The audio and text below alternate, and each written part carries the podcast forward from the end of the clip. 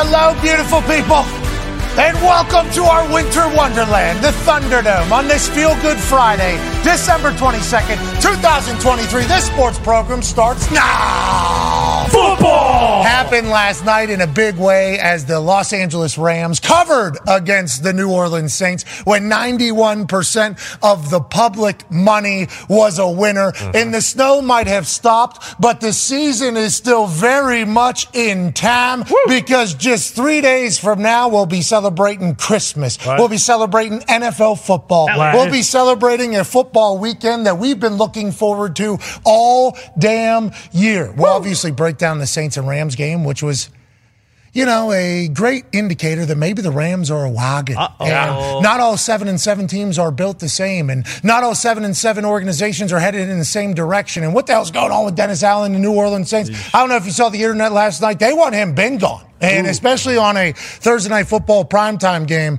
it got loud. And on the flip side, the Los Angeles Rams have some special stories brewing. Yeah. Now, all eyes are on the Rams and Lions potentially in a wild card matchup their first weekend of the playoffs in Detroit. But Matt Stafford talked about that last night, so we still got two games left. A lot of football. Now, E ESPN analytics give the Rams a 78% chance of making a playoff.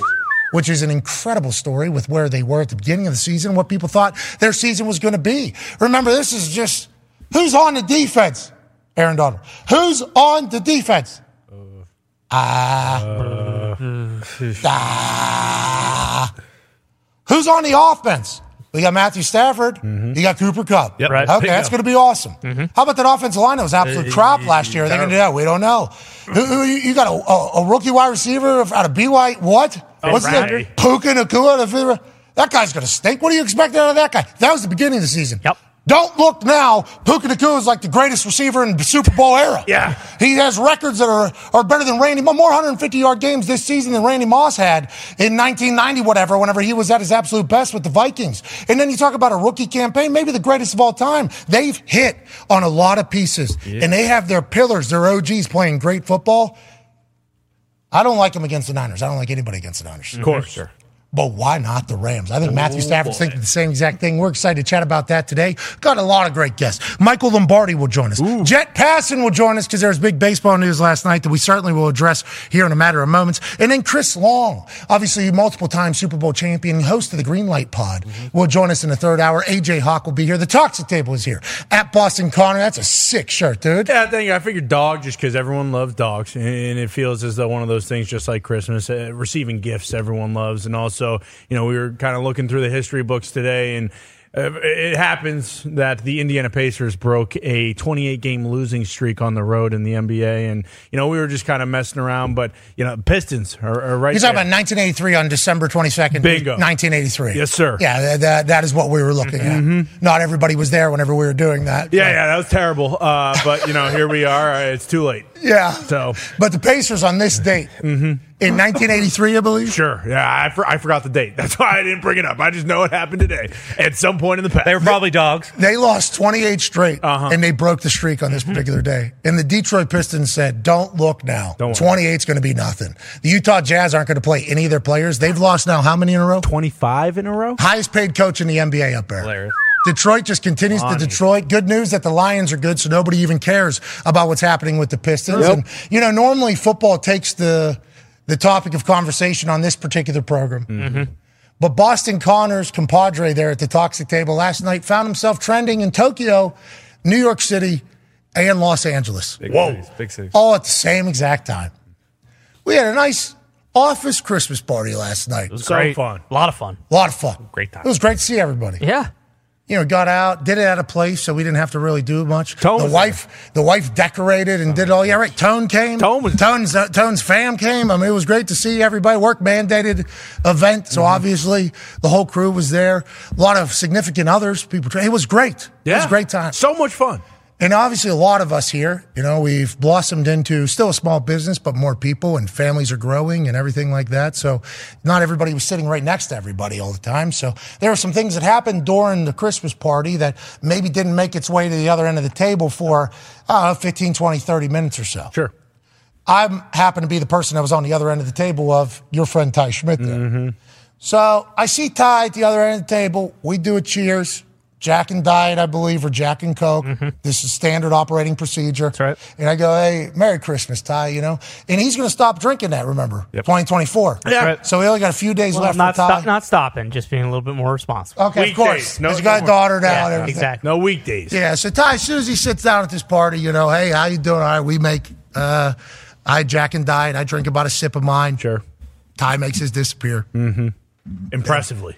Phenomenal. Yeah, it's unbelievable. I laugh, obviously, hysterically, that that is how he wanted to start the entire thing, but that is awesome for the entire office. Yeah, he was sitting next to Bill. Yeah, so exactly. Shout out to Bill, by the way, birthday. His lady had at the same mm-hmm. time, so there was a birthday song that came across him, but Christmas party. It was all it was all fantastic. So I see the waiter come back, okay, and I'm not I can't hear a conversation Ty's doing because he's on the other side. Mm-hmm. I'm gonna, I see another one go down.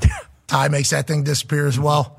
Okay, waiter, Hey. still there, still Hey. there. Waiter, all right, we're gonna need another. Okay, here we go. We actually don't have. We have to go get another bottle, sir. You know that's what happened. Hurry up. So Ty had three, four drinks quickly as soon as he got there, having fun. I see a lot of laughing, a lot of commotion at the end of the table. Living. He's sitting right next to Bruce Brown. Okay, Bruce Brown, New York Yankees fan. Mm-hmm. So word makes its way down like telephone down at the end of the table to me, and they go, "Have you seen the breaking news?" And I said, "I have not." And he goes, "Ty broke some news." And I look at Ty. I go, "You broke news?" And he goes. Okay, that was the face. Uh-huh. That was that was the that was the face he made. I would have. Yep, there it It is. is. Hey, there is the there is the face that was made. And look at the Grinch right over his left shoulder. Mm-hmm. Perfect, very artsy. That was five x zoom on the iPhone, the new one. Hmm. I do the, I do believe the camera has oh, yeah. been It's amazing. updated a little bit. Mm-hmm. Now they're worth a few trillion. I wish we could get some other things, but the photo was certainly one of them. And I I didn't know what news he broke. Okay, at that point when I took that photo. So then I go to the internet. This is what Ty had tweeted at the beginning of the Christmas party last night. Hearing from very reliable sources that Yamamoto to the Yankees is done. Nine years, 326 million, being told Godzilla Matsui helped push it over the goal line. Yoshi keeps the number 18 jersey. Yeah! Okay. So by the time I saw this, it had 750,000, 15, 20 minutes, 750,000 views. I think it was up to like 800 quote tweets.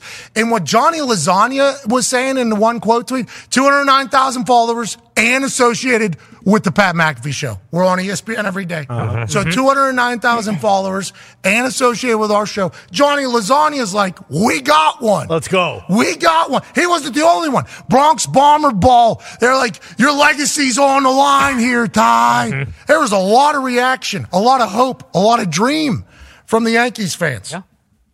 By the time I saw it, it was uh, it was way gone. Yep. And I go, Ty, what what's going on here? And he goes, "Uh." What? Then as the night goes on, it continues to grow. It continues to grow. Right. It continues to grow. Right. All the way to Ty getting community noted by Jeff Passan. Ladies and gentlemen, after two and a half million people, we'll say at the time, had saw Ty's tweet, it went down. Yoshinobu Yamamoto signed a 12 year, $325 million contract with the Los Angeles Dodgers Oh no. which then caused an onslaught to Ty Schmidt as well. Yep. There was people not happy with Ty and his reporting. Jimmy Lombardi, Jimmy Lombo says, this is what happens when you hire podcasters to be journalists on ESPN. Sure. Nobody hired us to be journalists, Lombo, but we understand Right. what you're saying. And also, this guy did shart his pants literally on air Mm-hmm. last week. Avery Zaretsky says, I don't know who this guy is, but he should go to prison. Whoa. Hey, prison was very nice of Avery to say. Yep. Because there was other people saying you need to walk into traffic or off a bridge. Yeah, public executions. A lot of that type of Mm-hmm. stuff. So, Ty, I didn't get the full story last night at the office Christmas party where we had the white elephant, a lot of commotion Mm-hmm. and family and, uh, you know, good times. Uh, but this news broke after we all had separated from each other. Correct. How did we get to where we are right now with you, Ty? And what is your life like right now as a man who tried to dabble in the baseball breaking news world? Well, I think a very important uh, thing to keep in mind uh, is I'm a diehard Yankees fan. Okay. first and foremost. So this isn't me just trying to cast bait out there, you know, pull a pull a quick one. I mean, I woke up this morning just like all these people who are telling me to kill myself, jump off a bridge, etc., etc., get publicly executed. I woke up feeling just like you did. Okay, I was expecting this guy to be donning pinstripes today. So yeah, we're sitting at the end of the table. Um, And a lot of people are saying Hope Hope Bruce isn't your source. Now it's kind of twofold. No, Bruce is not my source, but Bruce, former king of New York City. We forgot about that. We've- a lot I didn't explain that whenever I said It- Bruce was sitting next Exactly. So Bruce lived in New, in New York, was a Yankee season ticket holder, uh, has broken bread with the Steinbrenner, uh, Steinbrenner family, who owns the Yankees. Has he really? Oh yeah, exactly.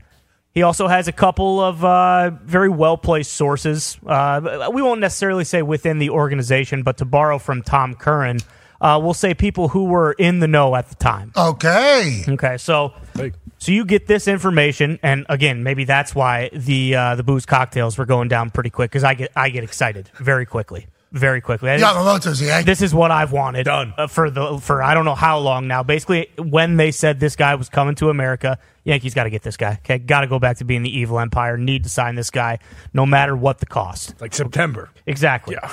And right around Christmas, I'm saying, oh, well, you know, wouldn't this be a nice little thing to have under my Christmas tree come Christmas morning? So should I have, you know, maybe reached out a little bit, dug around, you know, kind of tried to corroborate this in, in any way I could? Maybe, but like you said, got a couple cocktails in you, okay? That baseball comes down the pike looking like a beach ball. And I just said, you know what? Screw it. Let's put this thing out. We were just talking about on Wednesday, you know?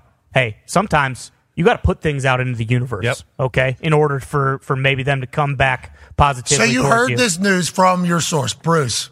Bru- Bruce, by way of a, a couple, By way? by way of a couple other people who were in, the, know, at, the, time.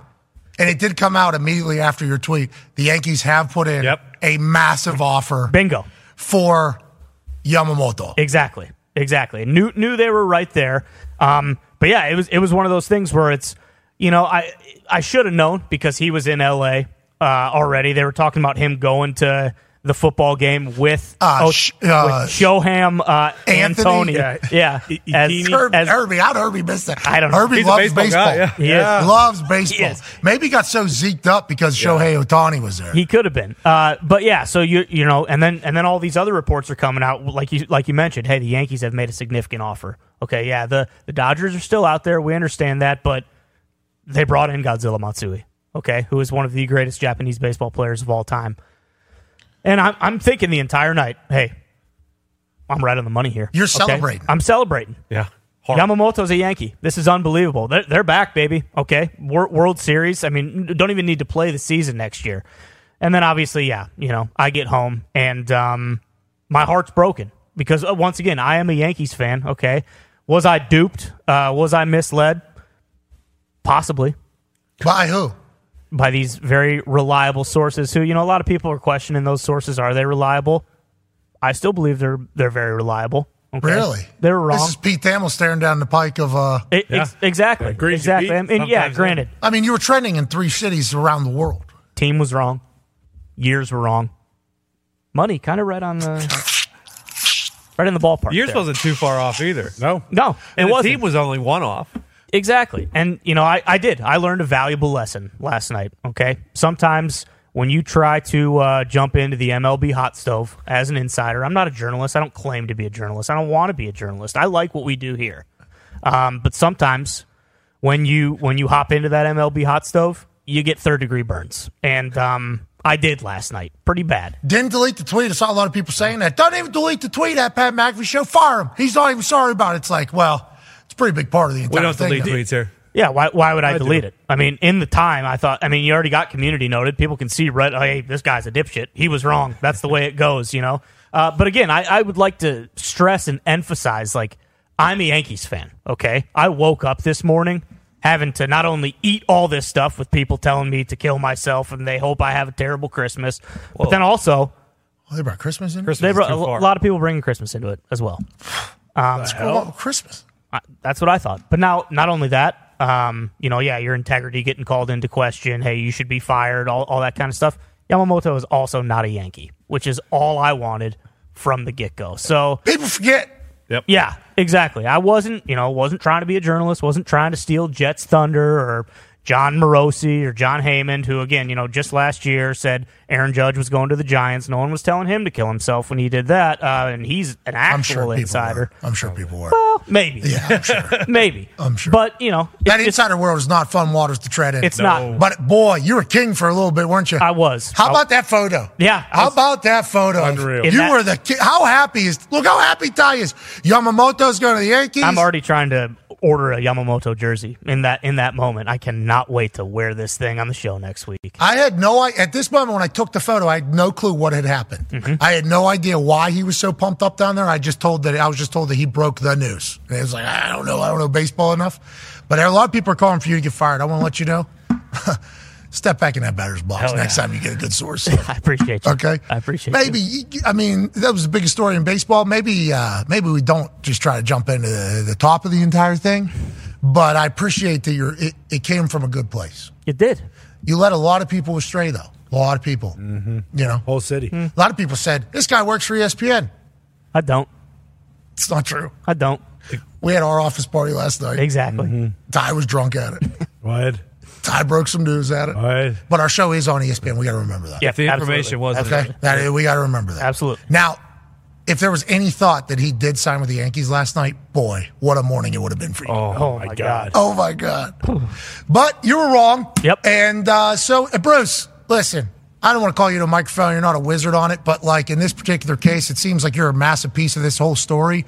Bruce Brown, Yamamoto's not a Yankee. Hope you're happy. Why'd you lie to Ty Schmidt? I I mean, I think we're looking at a late flip here. He he was in deep talks with the Yankees. They were at 300 million. It was a very generous offer. It was on, Wasn't you know, the the five yard line there, uh, and he laid flop to the Dodgers. It's a sad scene. Um, he's probably going to stink. All right. So we just dug deeper in this entire thing. He's not going to stink. In the LA Dodgers right now have 700 million in Shohei, 325 million in Yoshi Yamamoto, 136 and a half million in Tyler Glass, Gal Lau, uh, Glasnow, former uh, Pirate. Gla- of course, Yep.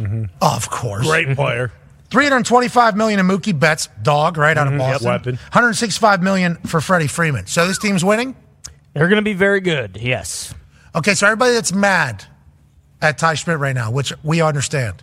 Now I laughed hysterically at the whole situation, and that was rude of me to do at the time because then when I read people's reactions, I was like, "Oh no, there's people that are living and dying with every single Yamamoto update, and yours was the biggest by far." So we don't love that in holiday season getting let down. But you would also like tell them, let's make some money to get Dodgers to win a World Series. Well, I mean, yeah. They, if if they do everything they need to, they are the best team on paper. This is what the Yankees did, right back in the day. Yes. this is what the Yankees did. Absolutely. and they won a bunch. yeah, and I thought this is what the Yankees were going to do, kind of moving forward after going 82 and 80 last year, not making the playoffs. You trade for Juan Soto. Now you just got to go out and get Yamamoto. They they almost did it. Sorry, the Dodgers are going to win the World Series. Uh, they are probably a very a heavy favorite right hey, now. congrats to the Dodgers. Yeah, that's awesome for LA. I'm so happy for the Dodgers. Sweet. They got the Rams What a- and the Dodgers. And they were Yeah. introducing him last night as if he hasn't lived there for six years. Yeah, I love that. Played on the Angels, doesn't exist. Go to the Dodgers. Now you're in our town. Yep. Now we'll give you a jersey. Welcome. Now we'll have you on the sideline. We'll do the whole thing. Shout to Shohei. Shout to last night. One half of the hammer. Don Cowboys, Tone Diggs. 91% of the money was on the Rams last night. That it's a giving season, okay? It's Christmas, Christmas weekend, and uh, you know this is one of those weekends where you don't worry about where the money is because as it is, again, this is the books. The books are going to say this weekend. You know what?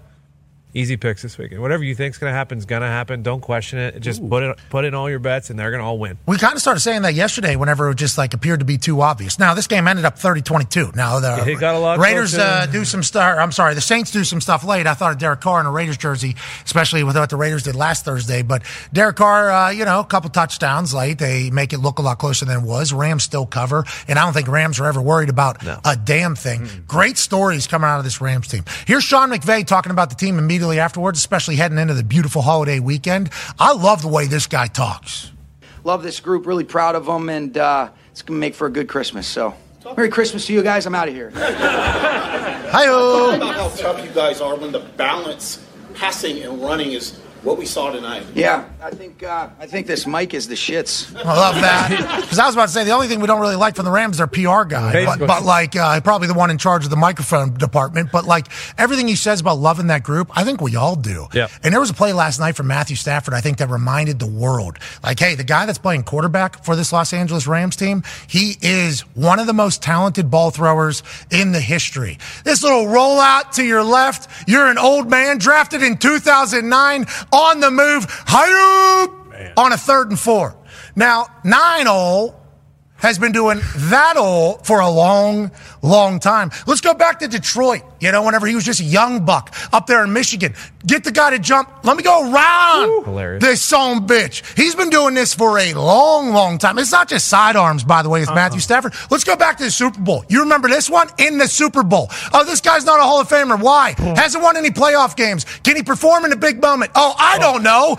In the Super Bowl, no look Cooper Kupp dime with Matthew Stafford leading the charge and Cooper Kupp being Cooper Kupp. He's always going to be good. He's always going to have attention on him on the defensive side. So that's going to open it up for everything else. Kyren Williams mm-hmm. is becoming an absolute dog for the Rams. I think he's top five rushing this season. We have the leaders in a graphic here we'll get to at some point today. They run the rock too. They're not scared to do that. With Matthew Stafford's ability and what Cooper Kupp does, and then this rookie, Puka Nacua. Man. He has 450 yard plus games this season. That's the most in a Super Bowl era for a wide receiver. So when you talk about being dominant as a young buck, you ask like, uh, maybe he'll get 100 yards a game. Maybe he'll have a couple touchdowns. Puka Nacua, whenever Cooper Kupp was not in, and even when Cooper Kupp has been back, has become the go-to guy for Matthew Stafford. Now, is that because Cooper Kupp commands so much attention and Puka Nacua's in one-on-ones? Maybe, but who cares? With the way Matthew Stafford can sling it, the way that Sean McVay can draw up plays, and the plethora of weapons that they have on the offensive side, why not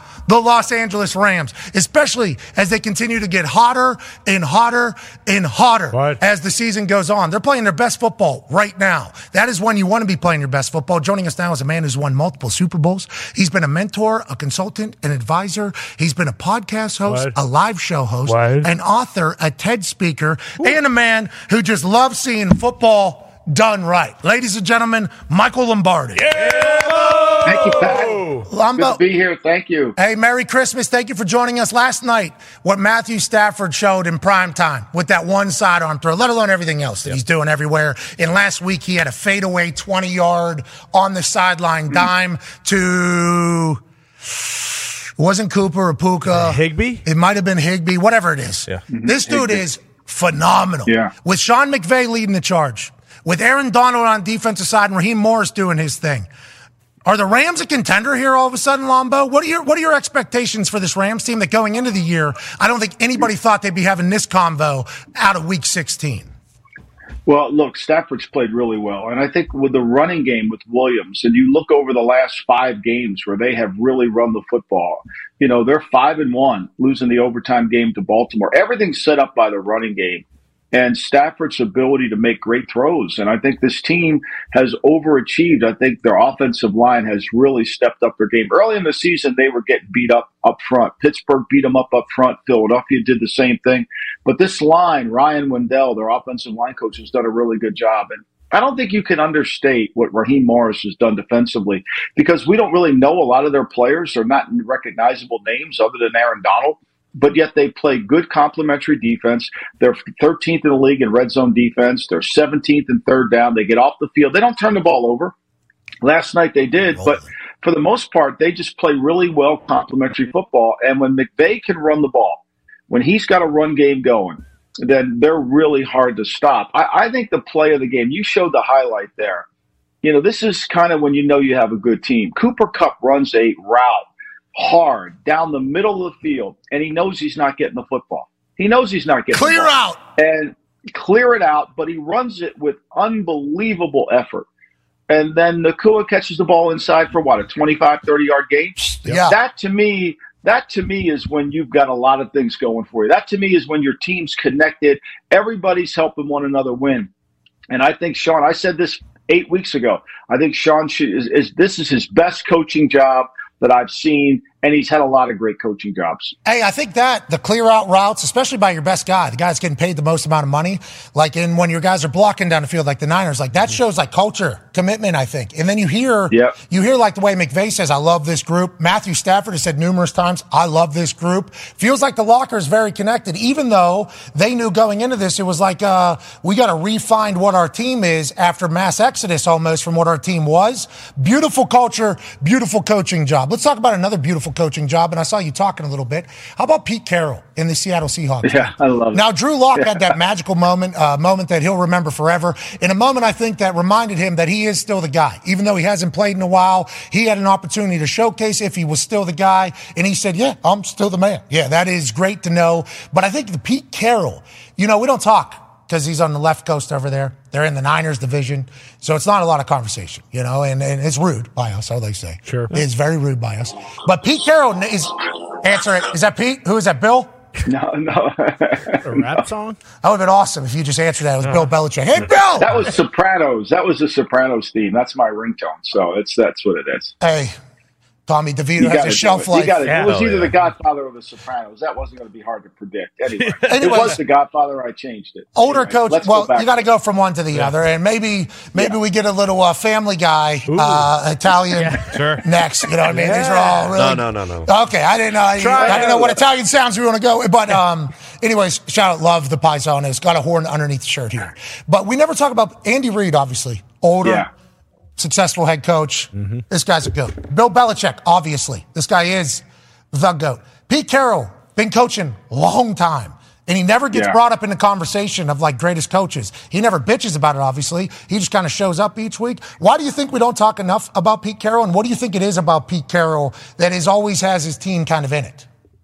Well, I, I think a lot of it is the fact that you know Pete, you know he he. He some of the betting world, and you know, having working at VSiN and being around it, the betting world takes a lot of shots at Pete for his game management. Don't think he's a great coach, but when I was doing football done right, and I set the criteria, to me, Pete's a Hall of Fame coach. He's a Hall of Fame coach. He's won a Super Bowl. He's won a lot of games in Seattle. He's built the program, and and his childlike enthusiasm for what he does is remarkable and his excitement. And you know he's able to kind of get the players to play and they've had a change over the roster. I think john schneider does a great job as a general manager. So yeah i don't think he gets enough credit for really being a great coach being able to make hard decisions. He's had to change the staff a few times. Look he's had to go through quarterbacks you know and he went through the russell wilson thing and now he's got Lock. but that win the other night was remarkable going 97 yards against an eagle team that you thought was going to be able to take the game over at that point and make a couple plays. And yet,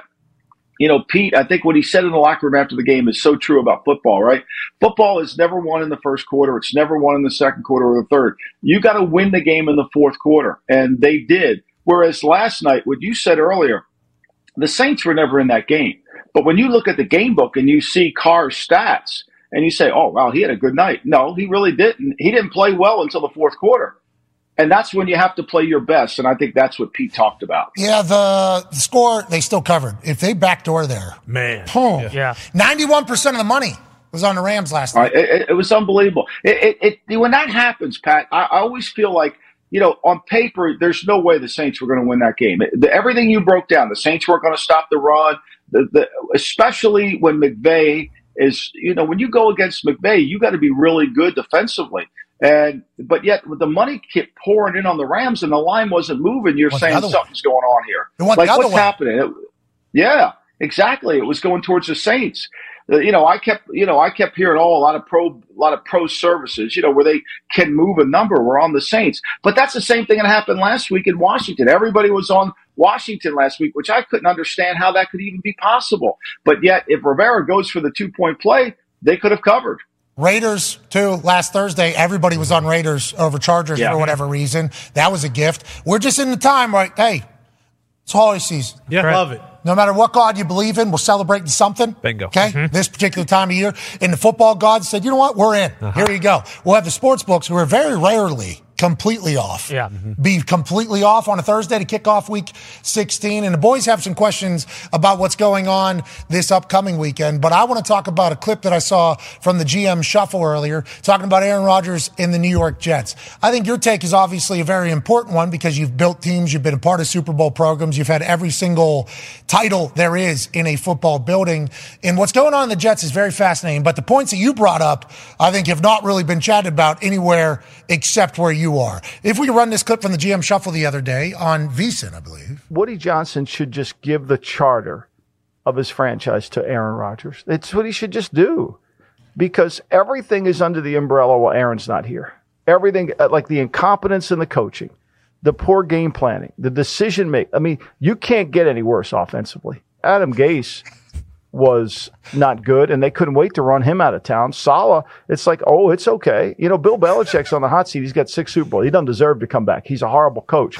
Robert Saleh, yeah, we just lost Aaron Rodgers. He'll be back. It's good. He's really good. He's a defensive specialist. They've been outscored by Miami 64 to 13. Okay, so I do appreciate whenever you get worked up about Yes. it. You know, and you get going. You have a great ability to run like that. But it is a fascinating situation because I think we all very much un- understand what's going on over there. Okay, what was supposed to happen this year, they're just going to have to sit through some hard times, and next year it's going to happen. But what if it doesn't? Then you then there's you know what if what if who knows how it all it it's interesting dynamic because like Robert Saleh getting a pass, Hackett has gotten a pass. Big time. The offensive pass, because they've had so many injuries, obviously. It's like, it is interesting whenever you think about how the NFL is. Will it ultimately be the right decision, you think? And what do you think they ultimately do over there?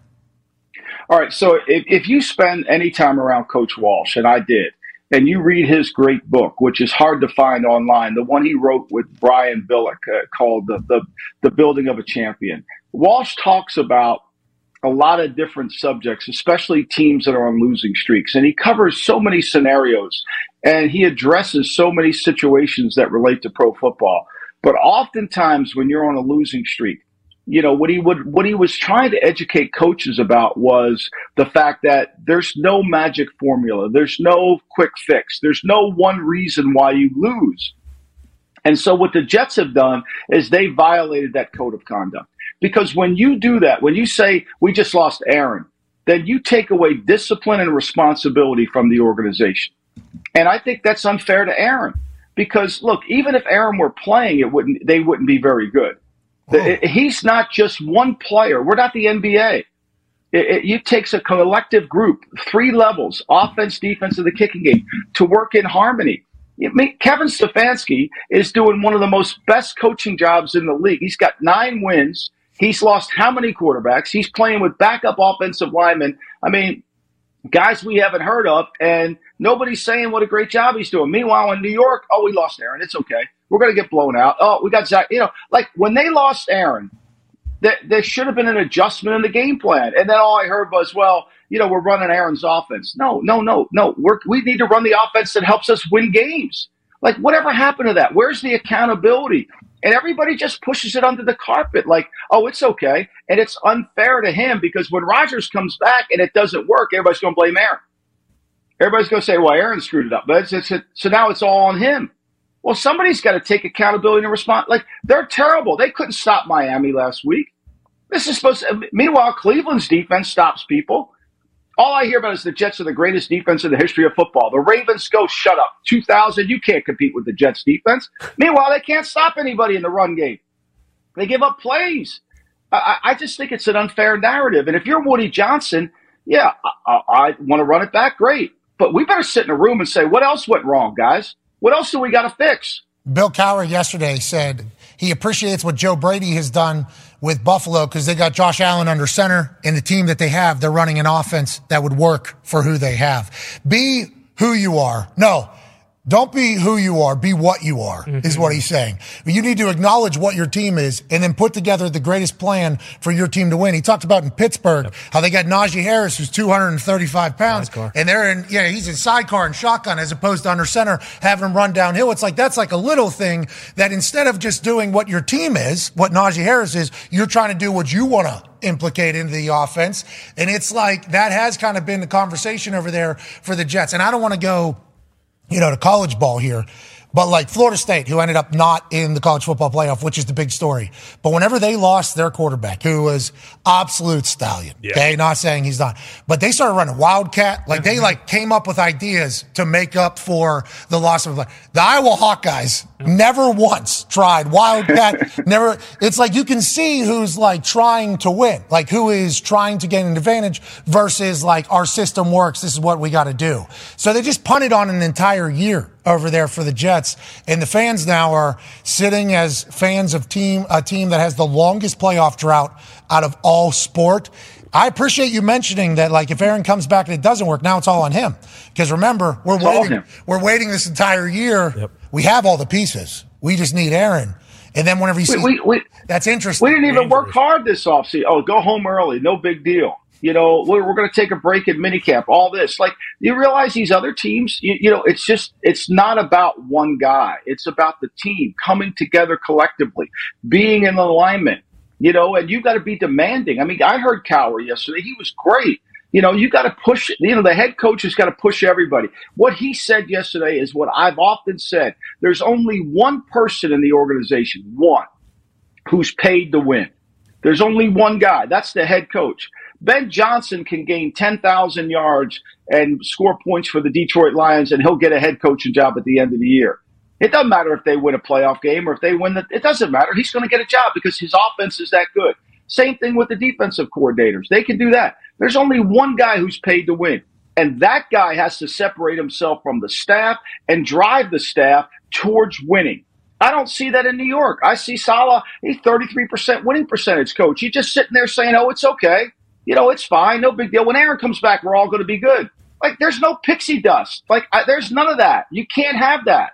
And to me, it's an absence of leadership. So I, I'm tired of talking about him because it's really ridiculous that people fall into this narrative. It's about one player. It's not fair to the player. Yeah, I'm excited to see what they do. There, there's a lot of options there, and what is the ripple effect for down the road? Who knows? But Greeny's got high hopes still. Yeah. Greeny's got high hopes moving forward. Hopefully that's the case. Speaking of other cultures, Ty has a question for you. Yeah, Lombo, just Yeah. curious. Uh, you mentioned, you know, us thinking that like the the Eagles would would go into Seattle and be just fine against a backup quarterback, and then obviously that that wasn't the case. Uh, they have a pretty favorable schedule down the stretch here, but is it too late for teams like them and the and you know the Chiefs are still in, in good position? They could end up being the number one seed in the AFC, but can both of those teams like do they have enough time to kind of turn things around and, and get this like sour taste out of people's mouths like are they both still threats to win the super bowl or do you not think that's the case this year Well, they both have a heart of a champion, so you can never count them out. But I think what we fail to do at our league is evaluate the wins, right?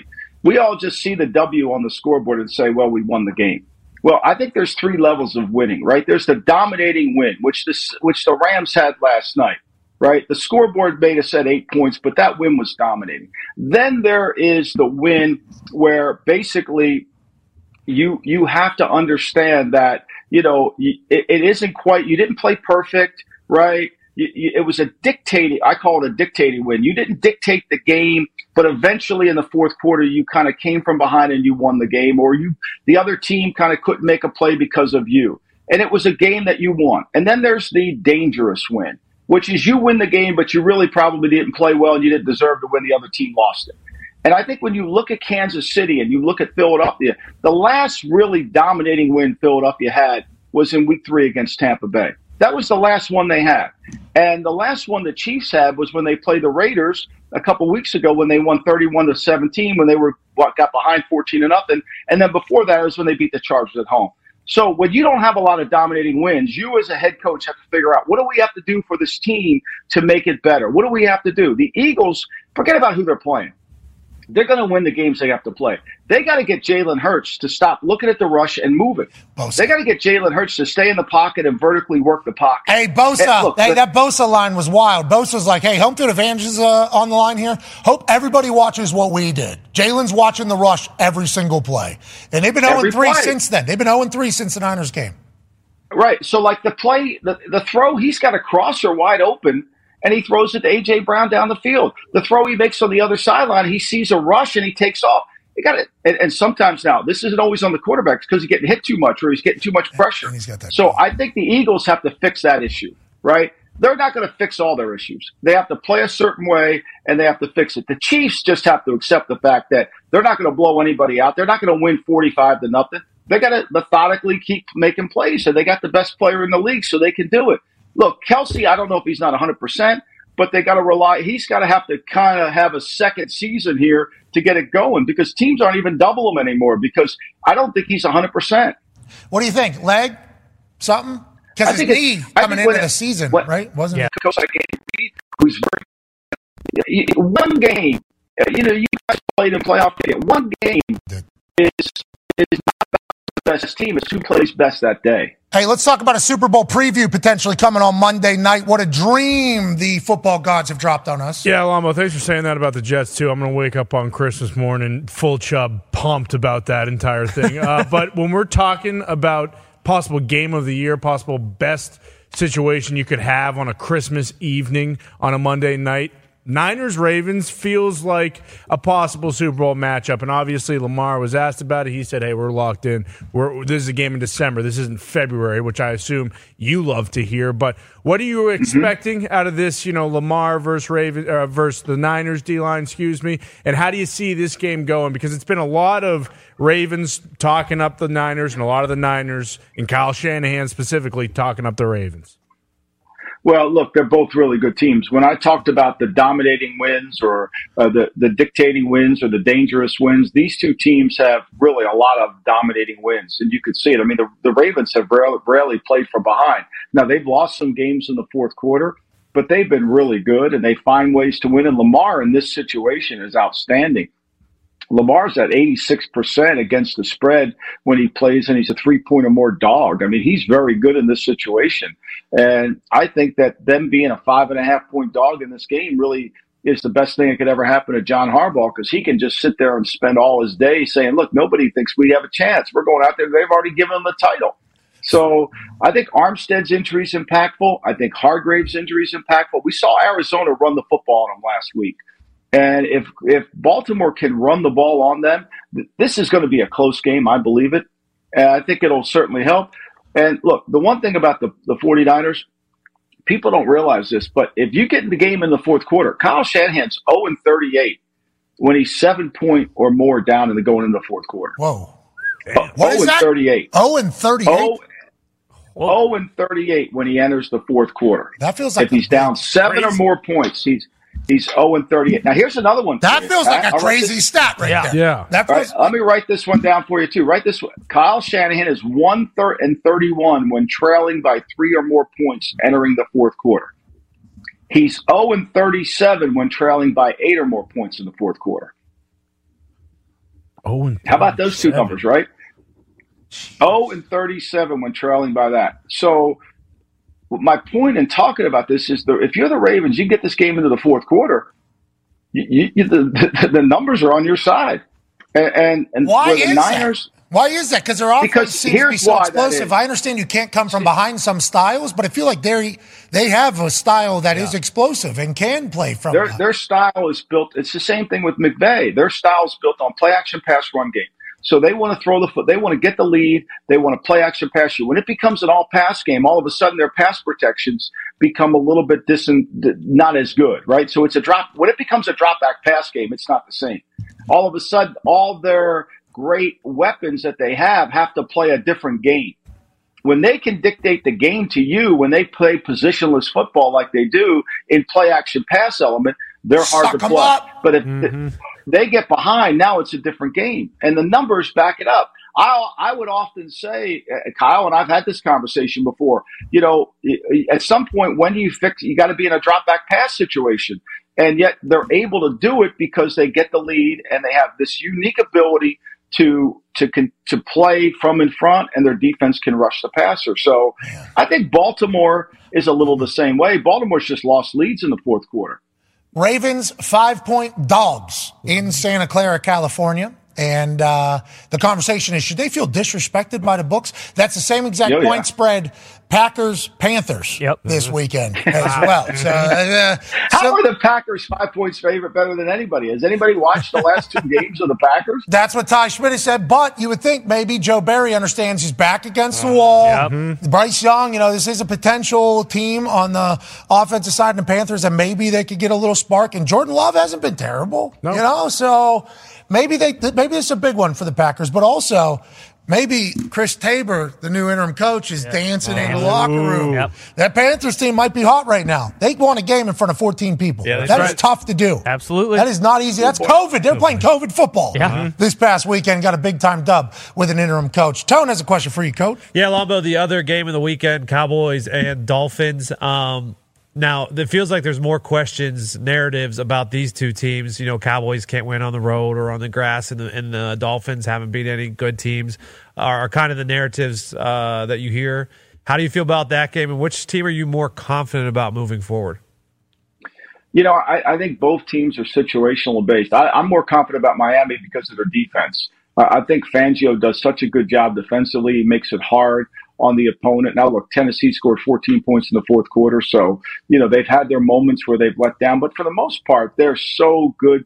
They're so well coached. And offensively, when they can run the ball, when they limit the amount of third downs they get into, they play Canadian football better than anybody. They when they have less than 10 third downs in a game with their offense, they're hard to stop because they're making big plays. So I have more confidence in them. What I worry about Dallas is when they go on grass, they're not the same team. They're not as fast. And then Dallas, and I've been saying this, their defense hasn't been as good as we all think it is. It's a defense that has to play from in front. They've played 90 less plays this year than their offense, their defense. And that's good. For me, one of the things I truly believe in, to play good defense in the NFL, you have to play less defense. The offense has to carry the load. So their offense has had the ball for 32 minutes. In this game, I kind of feel like they'll struggle with Miami. You know, Ramsey's Ramsey's a you know elite cover guy, and a lot of this game's going to come down to the offensive line of Miami. Are they going to play? They have a lot of guys hurt. Same thing with Dallas. Tyron Smith might not play, and that's going to hurt it. So I, I think both these teams have liability. I don't think either one can get to the Super Bowl because of those liabilities, but I trust Miami more because their defense is sounder. Mike McCarthy said that Zach Martin is ahead of Tyron Smith, who has a back. Zach Martin actually quad during game last week, missed game. He said he's ahead of schedule for Tyron Smith, who has a back, also got hurt in the game last week. Those are a couple massive pieces mm-hmm. to that offensive line in that offense that mm. obviously is going to have to go. A lot of people bringing up the fact that the Cowboys are front runners. You know, like, hey, they're not bad whenever they're buzzsaw, but whenever they get, I Yeah. think Bart Scott said this morning, this is how it's always been. Cowboys are front runners, but if you come and punch them in the mouth, they can't handle it. I don't believe that because I believe I don't either. I don't believe that at all. I, but I'm just saying that is the narrative about that Cowboys team, and it's like I guess we'll find out here as the games go on. Like Mike McCarthy, I think during this season as it's gone on, a lot of us have been like Mike McCarthy's going to be coaching Cowboys forever. Yeah, he's back. And then imagine if they. I'm. I don't think this is going to happen. I still believe in Dallas Cowboys and Dak Prescott. Absolutely. Okay, I still believe in them. But there's people who've completely given up hope on them. If they take a downward spiral and don't win a playoff game and it ends bad, like that conversation's right back, right? And I mean that Mike McCarthy conversation is all the way back in Dallas. Would it not be? Yeah, I, I don't see how it could be. That- Dak's having almost an MVP season. And I think you got to figure out why are they not as effective. I think one of the reasons they struggle on the road is their offensive line has not played as well on the road. You watch the Philly game that they lost. They have a chance first and five at the six yard line and Terence Steele camp block Haason Reddick and they have to, they, they basically give up a sack and the next thing you know, it all falls apart. Look up in Buffalo, but he was under constant pressure. The line hasn't been to the same level on the road as, as has been at home. And I think that affects them. And I think they do miss that Zeke Elliott piece to make Pollard a better player. Pollard averaged 9.5 yards per reception last year in the passing game. This year he's down to 5.6. They don't get those explosive plays out of him because he's now the bell cow. Right? Mm. We always think when a great player shows up and plays 20 plays that if he plays 40, he's going to be doubly great when in reality he won't be. He'll be less effective because he's playing too much. So I think there's some circumstances that are out not related to Mike McCarthy, which I think Jerry would understand. Look, why would you want to change offenses? Is with Dak play, playing as well as he's playing, knowing you got to redo Dak's contract? Hey, I'm on Big Mike's side all the time. Yes. I like Big Mike. I like the way he operates. But with the Dallas Cowboys, that's how the conversation always goes. So we need them to continue to go how they've been going all season because I became a pseudo Dallas Cowboys fan on first take pretty much for about seven weeks straight where they were just, I'm like, wait a minute, this is a good football team. I still believe it. Let's go, Mike. Come on, Mike. Let's go, Big Mike. Mike. Come on, Mike. Hey, uh, down in Atlanta, okay, a situation has arose uh, this morning. The Atlanta Falcons are being fined, I think, seventy-five thousand. Arthur Smith is being fined, I think, twenty-five thousand dollars for the handling of the injury report in Week Seven with the Bijan Robinson situation. I think we all remember that, where Yeah. the conversation afterwards from Artie Smith was that he was not feeling well, mm-hmm, mm-hmm. and there was no injury report of of no mention of him in the injury report and everything like that all week. People got real pissed. I mean, it was very loud. Wow. It was a huge conversation. The NFL had investigated it. Now, I don't necessarily want to, because we don't know what all was found out and everything like that. But that injury report is something that everybody's trying to game, or the NFL really monitors. Like, this is the first time I think I've heard this openly being discussed about being a penalty, where there's been some manipulation of the injury list before, right? So, what is the line, and Yeah. how does it normally go? Well, I mean, I think it's being monitored well a lot closer than ever before because there's so much interest in it. And look, the NFL has betting partners in terms of these betting, you know, whether it's you know DraftKings, whomever, FanDuel, you know, all this. So you know they want the betting information out. The NBA's kind of make a mockery of their betting of their injury report. I mean, you know, guy shows up you know, he's questionable and then he misses six weeks or he's probable and he can't play. So I think it's only fair to the fans that there is some kind of understanding. And I think you can read the tea leaves based on what the coaches are saying. For example, you know, Trevor Lawrence this week, is he going to play? Well, he's out there today on the field on Friday. He's listed as questionable. There's probably a good chance if he's in concussion protocol that if he's out of the field today, he's probably going to play. Whereas Zach Wilson's not going to play because he wasn't on the field today. So I think you have to look at it. And I think you as a coach have to err on the side of caution, right? I think you just got to say, okay, here's what it is. Here's the reality. And, you know, we'll make a decision on game day. You know, the Joe Burrow one was interesting because we saw him have that sleeve on his right hand. We saw him get cl- moving his hand like it got hit when he got trapped between the defensive lineman and Orlando Brown. But they said there was nothing wrong there. Yeah, they'll probably investigate that too. We're many weeks later from that particular Atlanta Falcons incident, and now obviously with the Bengals incident. But I do appreciate the fact that they're trying to get to the bottom of it. But gamesmanship's been taking place forever. You talked about the NBA. How about the NHL? The NHL is like upper body. Yeah. What is it? Then? Uh-huh. Up abo- above his waist. Okay, above his waist or something, and then below his waist or something. It's like that's bananas. But as a gambler and as a fantasy footballer this year, Of course. Owner of a fantasy football team. That's right. I didn't operate it, but I did own the team. Yeah. You operated. I was in the fantasy football world. It's like I would like to hear these things. And the Bijan Robinson fantasy owners, and I think anytime touchdown scores, we're pissed. And they have been pissed Livid. the entire time. Maybe there's a little bit of an answer for them. Now, before we get out of here on the hard out, and we can't thank you enough for joining us every single week this season. You've crushed for us, Lombo. Yeah. You've Thank crushed you. for us, Oh, Lombo. no, no, you guys are great to me. I love it. I, I, I would, I, I love it every week. I listen to the show all the time. I love it. I'm, I could be happier to be here and talk football. It's the best. Okay. Well, we're lucky to have you, and we appreciate the hell out of you and all those kind words. Awesome. Now, not warranted, but awesome. now, let's talk about a couple bets you like over this Christmas weekend. Obviously, we got Saturday, ah, Sunday, What? Monday What? games. Who do you like? What do you like? How do we see it? Uh, well, last week I like Chi- I like Chicago and I, like- and I like Buffalo. If you had three and a half with Chicago, you won. If you had three, you pushed. This week I, I'll take Baltimore in the five and a half. I think Lamar's really good against the NFC. I think it's a good play. I think it's a little bit of an overextension plus the 49ers injury. You get five. I still would take it at five. I like that one. I would take Jacksonville. That line's moving a little bit. I don't know what you guys have it here with Jacksonville right now. I, I see Jacksonville is minus uh, getting three points in Tampa.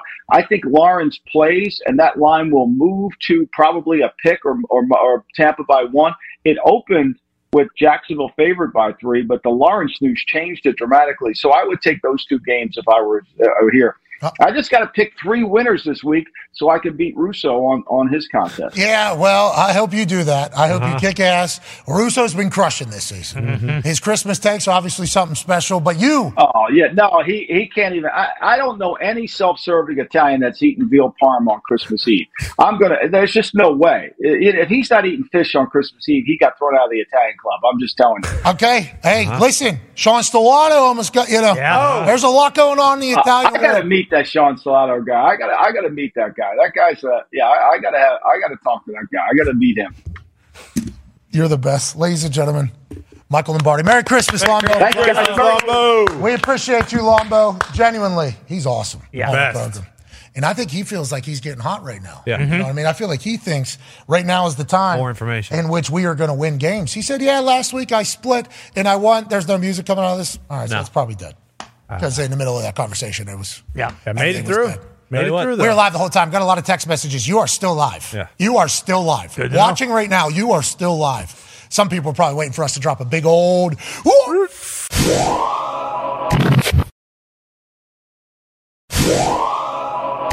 Football happened last night as the Rams smacked the Saints right in the mouth. Now, it was only 30 22, and the Rams did cover, which we are all there very thankful for. Mm-hmm. 90% of the bettors bet on the Rams to cover minus four against the Saints at home. And Derek Carr is a good guy. Mm-hmm. Mm-hmm. Great guy. Derek Carr is a good, good guy. And let's remember that. And he was highly sought after in the free agency market. And he ended up being down there at the Saints. And we all assumed the Saints were going to win the NFC South because the amount of question marks around that entire division. But instead, we sit here now going into week 17. And everybody's questioning what the future of the Saints is yet again. So that's no fun for them. We apologize to the great Saints fans. Who that? Who that? Who that saying going to beat them Saints? A lot of people have.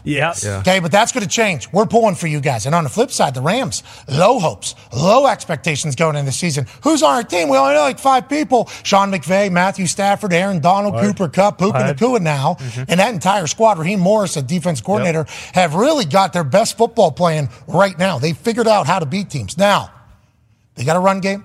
They got play action. Is it enough to beat the Niners, which is always going to be the question mark anytime you're in the NFC or in that division? So, big game last night for them. We love them. We appreciate them. We're excited to watch the final couple weeks here of the NFL season and figure out who's doing what. Now, Boston Connor and Ty Schmidt are here at the Talks table. Con Man had a bad night last night at the office Christmas party, had his Gary Vemon, Gentleman Jack, stolen from him mm-hmm. just three seconds after learning that he received that particular gift in the white elephant Christmas party thing last night. Yeah.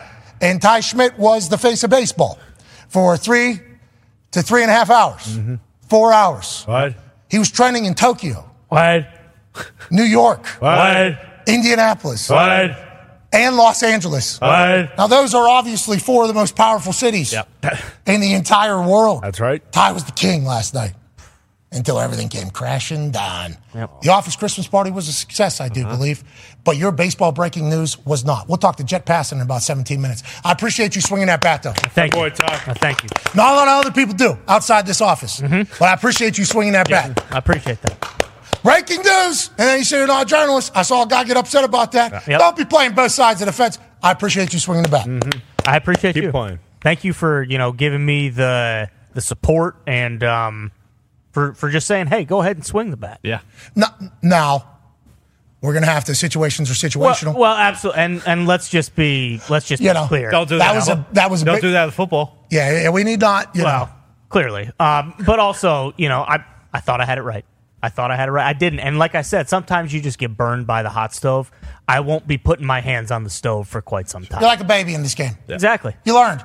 ah, don't do that again. Exactly. Men in Black fingertips happened to you last night Right. in the hot stove. No more finger prints. No. Way to go out there. You got, you got community noted. I did. They're not doing that to nobodies. No, they're not. Jeff Passan, who is a part of the community noting Mm-hmm. there, will join us in about 15 minutes. That's journalism. One half of the hammer, down. Cowboys tone digs, 91% were winners last night. Yeah. That's good news. Great news to start the week. Hell yeah, going into week 16, Yeah. Christmas weekend, a lot of games, Saturday, Sunday, What? Monday. What? We'll be back Tuesday, just going absolutely bananas about winning every single bet. Is that what we're doing this weekend? I think so because you know Thursday night that helped build up the bankroll, and then whatever you, money you get from grandma or grandpa this weekend, you take that, you just put that straight in your bankroll, and you put it all on everything this weekend because we're winning it all. All right, see, I don't think we should do that. We should do responsible gambling, but we do know that the books are giving us gifts this holiday season. Last night was one of them. Joining us is a gift that never stops giving. Yep. He's a college football national champion, a Super Bowl champion, a Ryder Cup winner, a father of 10, a COVID survivor multiple times, Whoa. Okay.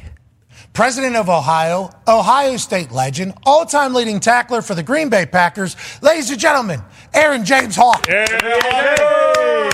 baby Hawk, did you see Ty was king last night? Ty was king last night. Yeah, I wanted to congratulate Ty by that. I think the, the language was perfect. Got pushed over the goal line by Matsui, I believe, was in the uh-huh. tweet. That right there is, I think, the capper that made everybody truly believe this. Being told that Godzilla Matsui helped push it over the goal line. Yeah, that really legitimized it all, I think, as we read it.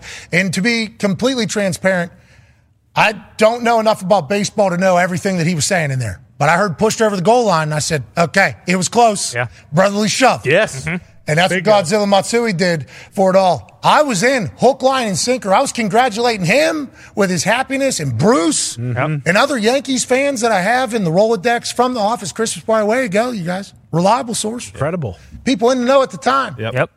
And then that did not happen, AJ. It, it went the opposite direction, and boy, was it loud. It was loud for a guy tie. Well, it happens. It happens to all the, the, the best insiders, doesn't it? They all sometimes, you know, shooters shoot. So Ty took a shot. Hey, sometimes it doesn't happen, but it's not. Ty wasn't lying. That was his truth in that moment, wasn't it? Yeah, the Schmidt report is going to miss every once in a while. Sometimes. You know what I mean? That's the way this goes. Is you're trying to cut your teeth in the business Exactly. as a true journalist. Exactly. And yeah, you know, Schmidt sometimes you shoot and you shoot it over the backboard. But at the time, the arc was like, oh, baby, that is a sweet jump shot. That's going in. This is um, this is Car- uh, Carlton, yep. Carlton. Yeah, Oh, yeah, exactly. there you go. Brett shooting Prince. at the private school. Yep. Yep. Ah, and Yeah. then it just. Goes over the backboard. That'll happen. But you're in the area. You got the number Yeah. close. And really close on everything.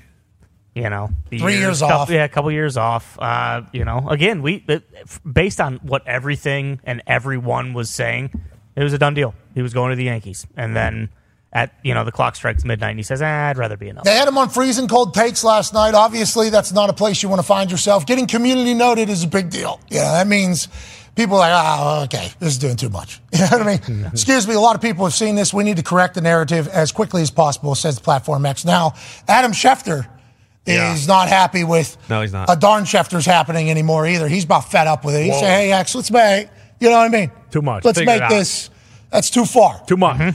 So there's a lot of happening on our platform, and Ty was a part of a lot of it during the Thursday night football game, in which we just chatted about a little bit.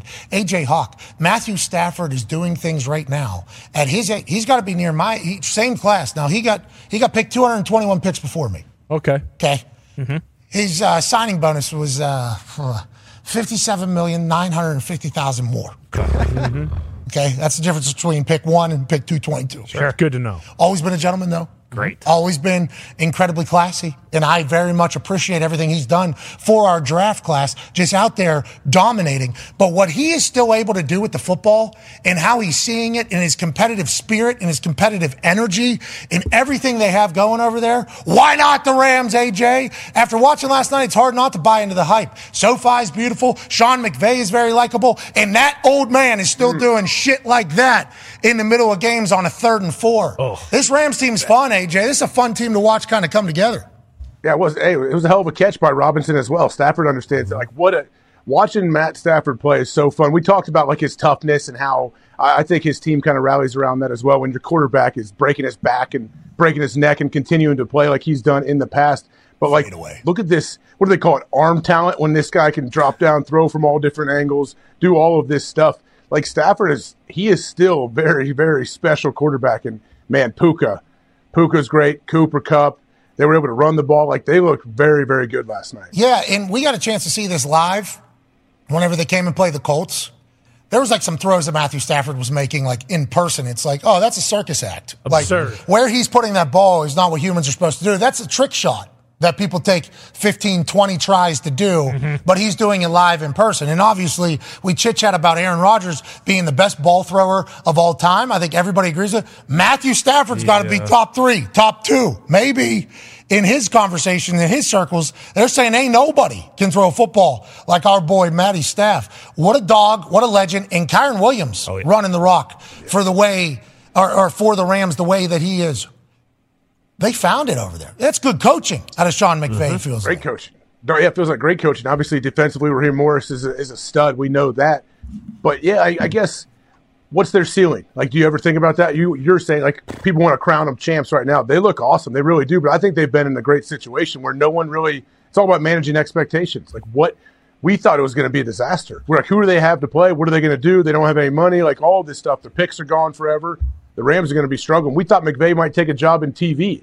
So Yes. the fact that he's done this, like, it's pretty nice to fly under that radar a little bit. Now they're going to get some get some lights on him, some people talking about him a little bit in a positive light. But I think they can handle. it. National championship last year, Matthew Stafford joined the game day set. He was sitting at the very end. Mm-hmm. And it was at that moment where we were all like, this dude's got to be done. They don't have any players anymore. Nope. Their cap is completely ruined. Uh, injury. fir- He had the neck thing. they don't have first rounders. And obviously, his season last year got cut short because of a t- very serious injury. Has a full family, has a Super Bowl, has his Hall of Fame resume. Why the hell would Matthew Stafford come back? And then, like, he was sitting on the game day. I said, How we feel? We feel good. And he goes, Oh, yeah, I feel great. And it was like, there was never a doubt, it feels like, Nope. in Matthew Stafford's head. You know, as soon as he was told, Hey, you're, yeah, you're going to be able, I play football again? Yeah, absolutely. All right, sweet. Babe, you want to do that podcast? Obviously. Do the, po- whatever you need to do, whatever it is. Uh, I need to go play a couple more years. Loves ball. From Texas. Yep. Just loves football.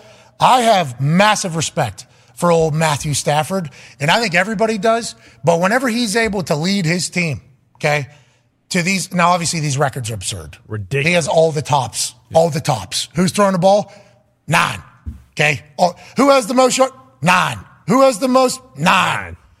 Who's the rookie though with nine? Like that is just like how it is. That is a part of his resume with how great he has been throwing the ball, his toughness, his football acumen, everything like that. But I think the fact he came back and they all had the option not to. Yes. Aaron Donald, your resume clear, money clear, everything you need clear. You can if you want. We're rebuilding this whole thing. You're going to be the only human that anybody knows on the defense side. Comes back. Sean McVay. Uh, they're offering like twenty some million dollars to go call some games. You want to? Nah, I can't look those guys in the eyes. I'm coming back. Matthew Stafford. Like it's that's a cool thing, and I'm very, I'm very, very pumped for them, and uh, good on them over there. Yeah.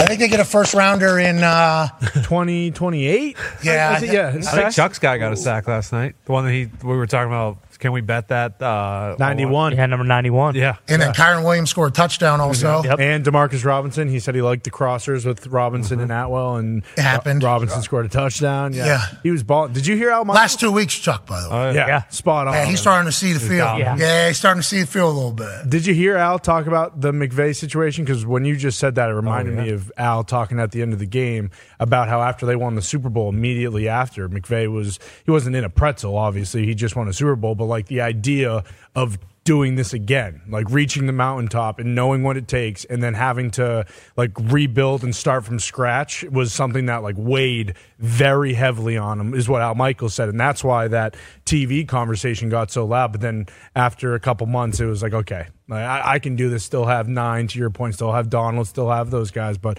the defense, like, I know they gave up 22 points, and it looks like Late, that. late. Yeah, it, it was all garbage time touchdowns. Like the defense is unbelievable, and truly still have no idea who's on the defense except for Aaron Donald, and now uh, I believe it's Jordan Fuller who had the interception. Yeah, Oh, yeah. Jordan Fu- Fuller had the interception. Check And I- notes. I just checked. Well, I He's for- been around forgot what while. his We name should've- was. I didn't want to screw it up. Yeah, because he's the guy that got the interception. I was like, okay, I know another guy on that defense now. Yeah, it's fun to watch teams on prime time that you had no expectations for. Yes. And I also appreciate the fact that this is a long, it seems like it's not just this year. Feels like they're in it, you know? Like, hey, we're going to rebuild this thing. Let's try to do that. Great for the legacy. Also great for fans to get to continue to watch it. Can they beat the Niners? Ooh. Can they beat the Niners? That's the question. Uh, NFC, though, let's stay in there. AJ, you're the all time leading tackler for the Green Bay Packers. Hell yeah, you are. Congratulations, this guy. Let's go, Good job, Hawker. AJ. A lot of people have put that Proud of you. very historic uniform on. Mm-hmm. A lot of people have ran on the Lambeau as the leader of a defense for the Green Bay Packers. Mm-hmm. Curly Lambeau, when he envisioned Oh. the entire program and organization, and all the way through now, a lot of people have donned Uh-huh. those green and gold and off brown color that Oh, sometimes yeah. wear. The Acme blue. Packers ones. yeah. in the tundra. This guy's all time leading tackler for that. Mm-hmm. Phenomenal. Pretty cool. So many people have gone through there. The defense stinks now, though. Yeah. Yeah, it does. And a lot of people say, is it the players or is it the coach? Well, I got a chance to hear the coach speak for the first time. And he said he's heard us a lot, I think. More specifically, Ty in his answer. Go ahead, Joe Barry. I understand you're going to say, you know, you coach for your job every week, but do you think these last three weeks, you, your back yourself is, is pretty much up against the wall in terms of? Oh yeah, I mean, I read what you guys write. You know, I hear what you guys say. Oh. Um, but I think that's again, that's that's that's the great thing about our league. That's the great thing about the National Football League. It is, you know, the top of the top, the best of the best. Um, a good guy. and I mean, I, I think that's a, that. Not he was a only a every year thing. That's that's an every week thing. But that's that's Canada was a bad guy. again when you sign up for this, when we sign up for this, Tony. we know that's what we're getting into. And that's the thing I love about this league. Um, that's the thing I love about the sport. And uh, yeah, it's it's it's the highest level of competition at every level with every position. It's a meritocracy, professional sports. You know, at least you would hope. Some places there's obviously some political situations that are taking place or investments that aren't panning out. Obviously, not everybody's perfect, but professional sports, normally a meritocracy, you have to earn your way to the top, which is why it's awesome. You know, there's a lot of businesses where it isn't that way. We all know them. We all hate them. Professional sports is that though. But a lot of Packers fans would say if that was the case in Green Bay, this guy would have been gone a long time ago. That's the first time I've ever heard him get to speak. Sounds like a good guy. Sounds like a great guy. What are your thoughts on how he addressed the entire situation? And do you think this is potentially something that can make this Green Bay Packers defense against Carolina Panthers and Bryce Young this weekend maybe step up and have a big time game, big momentum game as we swing into the playoff season? I mean, yeah, it's it's definitely possible. I mean, Carolina hasn't been lighting up the scoreboard. We know that, but I, I respect Joe Barry actually being like honest and sincere in that he could easily say, "No, I don't. I'm I'm focused about ball. I don't care what you people do." Like and try to speak down to him. I, I like that he said, "Yeah, like the, I'm a human. This is real. I I feel it. My family feels it. All of that. But I don't like. What can this defense do though? He said, "My family, like, yeah, it's been a tough Yeah. week for me and my family and everybody. Like they all understand the situation, but." It, can he do anything? What can he do? The defense just has to play lights out for the rest of the season, and then he's okay. Well, What just dial up the right place, the right coverages at the right time. Motivate the boys uh-huh. in the proper ways. You got the talent. Okay. You have more talent than most teams. I think you have more talent than what a lot of people would say in other places. What is talent though without proper direction? Nothing. And I think that has been proven time and time again here. But maybe with all the outside noise, especially him addressing it, just like the Sean McDermott stuff that happened a few weeks ago, hmm. maybe this is the thing that brings that defense around, Ty. Maybe this is what makes Joe Barry call his best game that he's ever called as a defense coordinator, even going back to previous jobs where maybe it wasn't as fantastic. This could be it, Ty. I'd like to hear this for you. Come on. Yeah, I mean it. It's you know, on one hand, it's like okay, well, like you said, like that's the first time I've ever heard him talk, and we had to wait you know 15 weeks for them to kind of realize like okay, yeah, my my back is up against the wall here, my job's on the line. But they also they finished with Carolina, Minnesota, and Chicago, and I think if they win all three of those games, then like they have like a 78 percent chance to make the playoffs or something like that. So like, yeah, it's pretty simple. Like Hey, Nick Mullens threw for 300 and uh, I 12? forget what it was. 308? Hey, that Vikings team, you don't know what you're going to get, Ty. but but that's that's the other thing. It's like okay, well, if if you can't, and again, Nick Mullens is an NFL quarterback, so like it's nothing against him. But if you can't, kind of Tommy DeVito. exactly, we saw, what, and, and what's Tommy DeVito doing now? You know, he, I mean, his his He's career- making appearances for free. Yeah, he Ian is. Cutler. He is. His a career is kid. basically over. Uh, What? I mean, that, What was that? That's what people are saying. Can't Hey, say that. That's what people are saying. I didn't say it. Guys like Lombardi said. You Chuck, just did. Chuck said it yesterday. Um, but it's like He alluded to he, it. He alluded to it. I don't think anybody has officially said it. Well, yeah, he's obviously You've been gonna- breaking a lot of news. yeah, No, breaking. What's your problem, New Breaking York? news time. No, I, I I love Tommy DeVito, but you know, the, again, the Packers. He, he was the NFC Player of the Week playing against the Packers defense. Okay, and he's not doing that against anybody else. They have Bryce Young. They have a backup quarter, or third string quarterback in Nick Mullens, and then Justin Fields. So it's like if they can't turn things around, then then yeah, I think he he knows full well like I'm probably going to be out of a job next year, but. We'll see. Maybe the guys do rally around him. It's tough because De'Vondre Campbell tweeted earlier this week that there's like a lot of in at least the defensive room, like coaches blaming players, maybe not taking accountability Worry for about you, themselves. 59. Yeah, ex- exactly. Oh, yeah. So, so Oh th- yeah, he was talking to himself in that. he tweet. was. He yeah. was because he's saying how like you know a you know you come back and you play when you're still banged up and, and it's not good enough and then it's your fault for not getting guys lined up and they were saying him and a couple other guys on defense were kind of taking shots within the meeting room. So like, hopefully, all that stuff was kind of. Oh, that's good to hear. Yeah, exactly, exactly. That's exactly. good. Isn't that? That's good to hear, AJ. That's great. I don't love it. I don't love it. I don't think it's great, especially De'Vondre is not like a. I don't think he's a super outspoken guy that's always doing these kind of things. So yeah, he must have been pretty uh, frustrated. Completely odd character. Yeah, Very much so. but still have everything in front of him. All you got to do is go out there on Sunday. Oh and- boy, this team feels like It's kind of. Hey, one good win. You're just one good win away from getting right on the right track. You're right. Hugging, everybody hugging again afterwards. Hey, remember what we were doing last week? Your fault, my fault, our fault. Ah, we're, we got it fixed, right? We move on. Yep. No rear view mirrors. Spaceships don't come equipped. Boom. With rear view mirrors, they dip. And we're just going to keep it moving forward. They, Good luck to the pack. What's up? They need a dominating win. They can't just they can't beat the Panthers 24-21 on on Sunday and just be like, okay, we get it. ball club. 21 points? That's what I'd say more like 10 8. Yeah, 20. If they score 21 Good day points, for Joe the Barry defense. better get. That's you what know, I'm saying. I mean, left the, the Carolina. Packers defense is not world beaters. Okay, like there's a very good chance that Bryce Young looks the best he's looked all season on Sunday, but they need to win convincingly. They can't just eke by. All right. Well, let's move along. Ty, let's stay in your vein of life. Okay. I don't love it on this Feel Good Friday. Me neither. It's a lot I'm of not time. feeling that good. Well, you might be a little, you know, did you get some water, IV? We could have got an IV in here Uh, for I you. got- I got some water. I'm good. Office Christmas party last night was uh, a lot of adult spirits were being. Go wild. People had a good time out there. Uh-huh. White Elephant got going. Mm-hmm. It was good. Great job in the setup to my lady. Absolutely. Thank you, Sam. There you go, Sam. That was a lot of fun.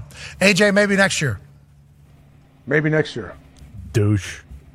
Jesus. Joining us. I didn't get. Doesn't come to I any didn't of see our the stuff. invite. Oh, He doesn't come to oh, okay. anything. Joining us now. I don't Go- live in Indianapolis, unfortunately.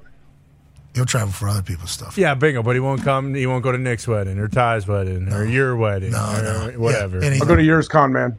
Yeah, okay. When? When I'm dead? Is that because that's not until you're getting married, Makes or sense. Yeah. or is that because AJ won't show up? Because AJ won't. Sh- both. Sorry, guys. I gotta go on cruise to Urban Meyer. Yeah, bingo. Oh yeah, old uh, A B C Hawkeye crew. Yep, that's right. Yeah, I remember. I remember. Yeah, he raised a lot of money. Yeah, it did. Raised a lot of money. And a lot of jeans. Uh, speaking of money, a man last night on the internet that is associated with our program got the money portion right. Yeah. Of the second biggest free agent signing of this MLB offseason. Now, Yoshinobu Yamamoto is a Japanese weapon Yeah. who was kind of surveying the MLB to see where he wanted to go. Ty Schmidt last night with his reliable sources. That's right. People in the know at the time. Exactly. At the office Christmas party that we were all attending. And some boots on the ground in New York City. Told Ty that Yamamoto is going to the Yankees. Congratulations, Ty. The Yankees are all the way back. Your dream, Ty, since Yeah. before this guy even stepped foot in the United States, was for him to be a New York Yankee. Yep. This is going to save the Yankees, who suck now, right? They sucked last year. Yeah, yeah, they suck now. Well. It's a Mets city now. No, the Mets were worse than the Yankees were, but That guy, yeah. his city. No, no, no, no. Gerrit Cole won the Cy Young last year, so if anything, it's his city. Nobody knows that. Or But Aaron anyways, it was supposed to be Yamamoto City, and you broke the news. And boy, you were the king of baseball. You were all over the place. You were trending all the way in Japan. What? You were trending in Los Angeles. What? You were trending in New York. What? You were obviously trending in the Midwest. What? And boy, it got big quick while we were hossing some Jack Daniels Mm-hmm. and Bulleit whiskey. Why? Inevitably, you were completely wrong. Yep. And one man was right. Yeah. Yeah. And they actually utilized this man in your community notes, where the platform X decided we got to correct this guy. This is getting too out of control. Ladies and gentlemen, joining us now, the man who broke the news of Yoshinobu Yamamoto to the Los Angeles Dodgers, senior MLB insider at ESPN, our friend Jet Passon. Oh, there. Oh, that's even better than last time. You guys upgraded. Yeah, Love well, that. I think you upgraded, Jet. Yeah, and uh, the reason why we think you upgraded is because we thought we had it, didn't we? Oh, yeah. Our show was touting the biggest baseball insider of not only the day, but maybe the decade. That's right. In Ty Schmidt. And then all of a sudden, a jet drops a bomb Mm-hmm. that changes the course of Ty's internet existence, baseball's future. What? and maybe even society as a whole. Yeah. Whoa. The New York folks are not happy. They had Yamamoto as a Yankee. Yeah. Hopes were through the through the roof because of Ty Schmidt. And Jet Passon says, ah, ah, that's a lie. That's wrong. Only listen when I speak. What was last night for you? And how did we know that it was going to happen last night? Like, was that a very well known thing? Uh, or is Ty maybe the one that, you know, sped this whole thing up a little bit? Jet. No, no. Ty, Ty, I'm going to speak in a language that maybe will be familiar to Ty. Ty Schmidt, you are a spectacular scumbag. Oh, that's Lou Holtz. He is. That wasn't Yeah, very that's the. It may not be very good, but you are a scumbag. Like, What do you think about Jet? what you. This, like this show. Scumbag. This show. This show His source. understands scumbaggery, especially you, AJ, better than any show out there. I think so. AJ, would you not say what Ty did last night was about as bad of a thing as you can do to an entire fan base to make them think that the one guy all offseason that they've wanted, you know, the Yankees weren't in on the Ohtani sweepstakes. They, Oh. they went and traded for Juan Soto, but this was going to complete the offseason. And, and then because of bourbon, he decides No. to go. Yeah, and sources. It's sources. and sources. Don't you bring the Your bullet into sources were named Jack, Jim, and Jose. Hi-oh! honestly- three amigos. That was a terrible shot back in the So day. bad. That was so. That was punishment for people. Four wiser. But maybe we were having a good time. Don't don't blame Ty for that. But boy, he thought he was king too. He's a part of the Yankees fan base. You got to remember. Think about how he was feeling whenever he Oh, found out. Look at No, I'm I'm surprised. I hope that's not the new face of baseball. Baseball's in trouble already. Oh, Uh, jeez, whoa, whoa. Jeez. Couple, Just saying. couple whiskeys there, baby. Wide. Uh, but did you know that the Yankees were out of it whenever Ty put that tweet out, or what was it No, really close? no. Oh. It- it- you know what? It wasn't in the end all that close because the Yankees were still twenty five million dollars shy of what the Dodgers ended What? up paying for Yamamoto. 25 over what? And Eight. 25 it, it- you know what? The yankees offered a shorter term. It was 325 for 12 years for uh, the dodgers. And so the yankees were actually 300 for nine. yeah, i think it was 300 for 10 yeah. Like Yeah. they, they were they were offering more reported. they were offering more per year. Yeah right. no you weren't close like oh, you weren't I- close he was kind of close. on the kinda Yankees close. offer, he was right. and he knew what it would take. You get the 326, that's one million more That's right. than the Dodgers. Feels like Ty was pretty close. Ty might have got duped but, well, fir- fir- first off first off godzilla matsui like people should have known at that point What are you you're talking dropping about? You're dropping Godzilla Matsui. Also, Yoshi. Like, are you friends with him? Yeah. Who do you think his source was, Jet? Yeah, what are you talking about? he actually speaks Japanese. You got to remember, the guy got accepted into Harvard. Yeah, bingo. He's not some dope. Even though I, I the did. internet's calling I did some get. dope. I got duped. You know, it's as simple as that. Okay, hand up. I got duped. But like you said, Jet. I mean, I'm I'm a Yankees fan. You think I'm not heartbroken this morning? You think I'm not sick? No, I. I, I seriously think that I'm, I'm shocked that you showed up today. I thought you were going to like run into witness protection for a couple of weeks, just like we- you know, lay low, brick killed the guy. Um, I mean, it's uh, it's not good, Ty. There, I was getting. I have to be honest. I got like a half dozen texts last night, ranging from "Is this true?" to "Who is this moron?" to to like. I, I mean, they they know. Like people thought that I was giving you the information and that you were running with it. Like I saw that theory out there, which was a that was a special one. And Uh, uh, uh, can we just it- get like a genre of the humans are texting? Anybody from the Yankees text you? um, yes, Yes. Tim Kirchin. Who is this idiot from the Yankees organization? oh man! Steinbrenner texted Jet. All right, so uh, Jet, we've had our fun with Ty being an insider. Yeah. Okay, and maybe that time is Ty Schmover, Paul. Yeah. Hey, Oh. is that Ty Schmover, Gumpy? What do you you think it's Ty Schmover for the insider game there for uh, Ty Schmidt? Unfortunately, the Yankees were just being cheap. Is the issue? I think. I think Ty's contract was spot on. They just didn't want to spend the money. Oh, so Ty was putting out into the world what needed to be done Yeah, to get this thing done. And instead, they just chose not to listen and text Jet instead, calling you an idiot. Wow. Should I be running the Yankees? That's a question that we have now. That's a question we have now. The you know the the interesting thing about Yamamoto, this went way way higher than anyone anticipated. Even as of a couple of months ago, you know, executives thought, okay, maybe it's going to be two hundred million. Uh, possibly if there are teams involved, like we think there are going to be, you know, Yankees, Mets, Dodgers, Giants, Red Sox, Cubs, like the biggest teams in all of baseball. If they're all involved, maybe it gets to like 225. Nobody thought that there was going to be a $325 million contract given to him.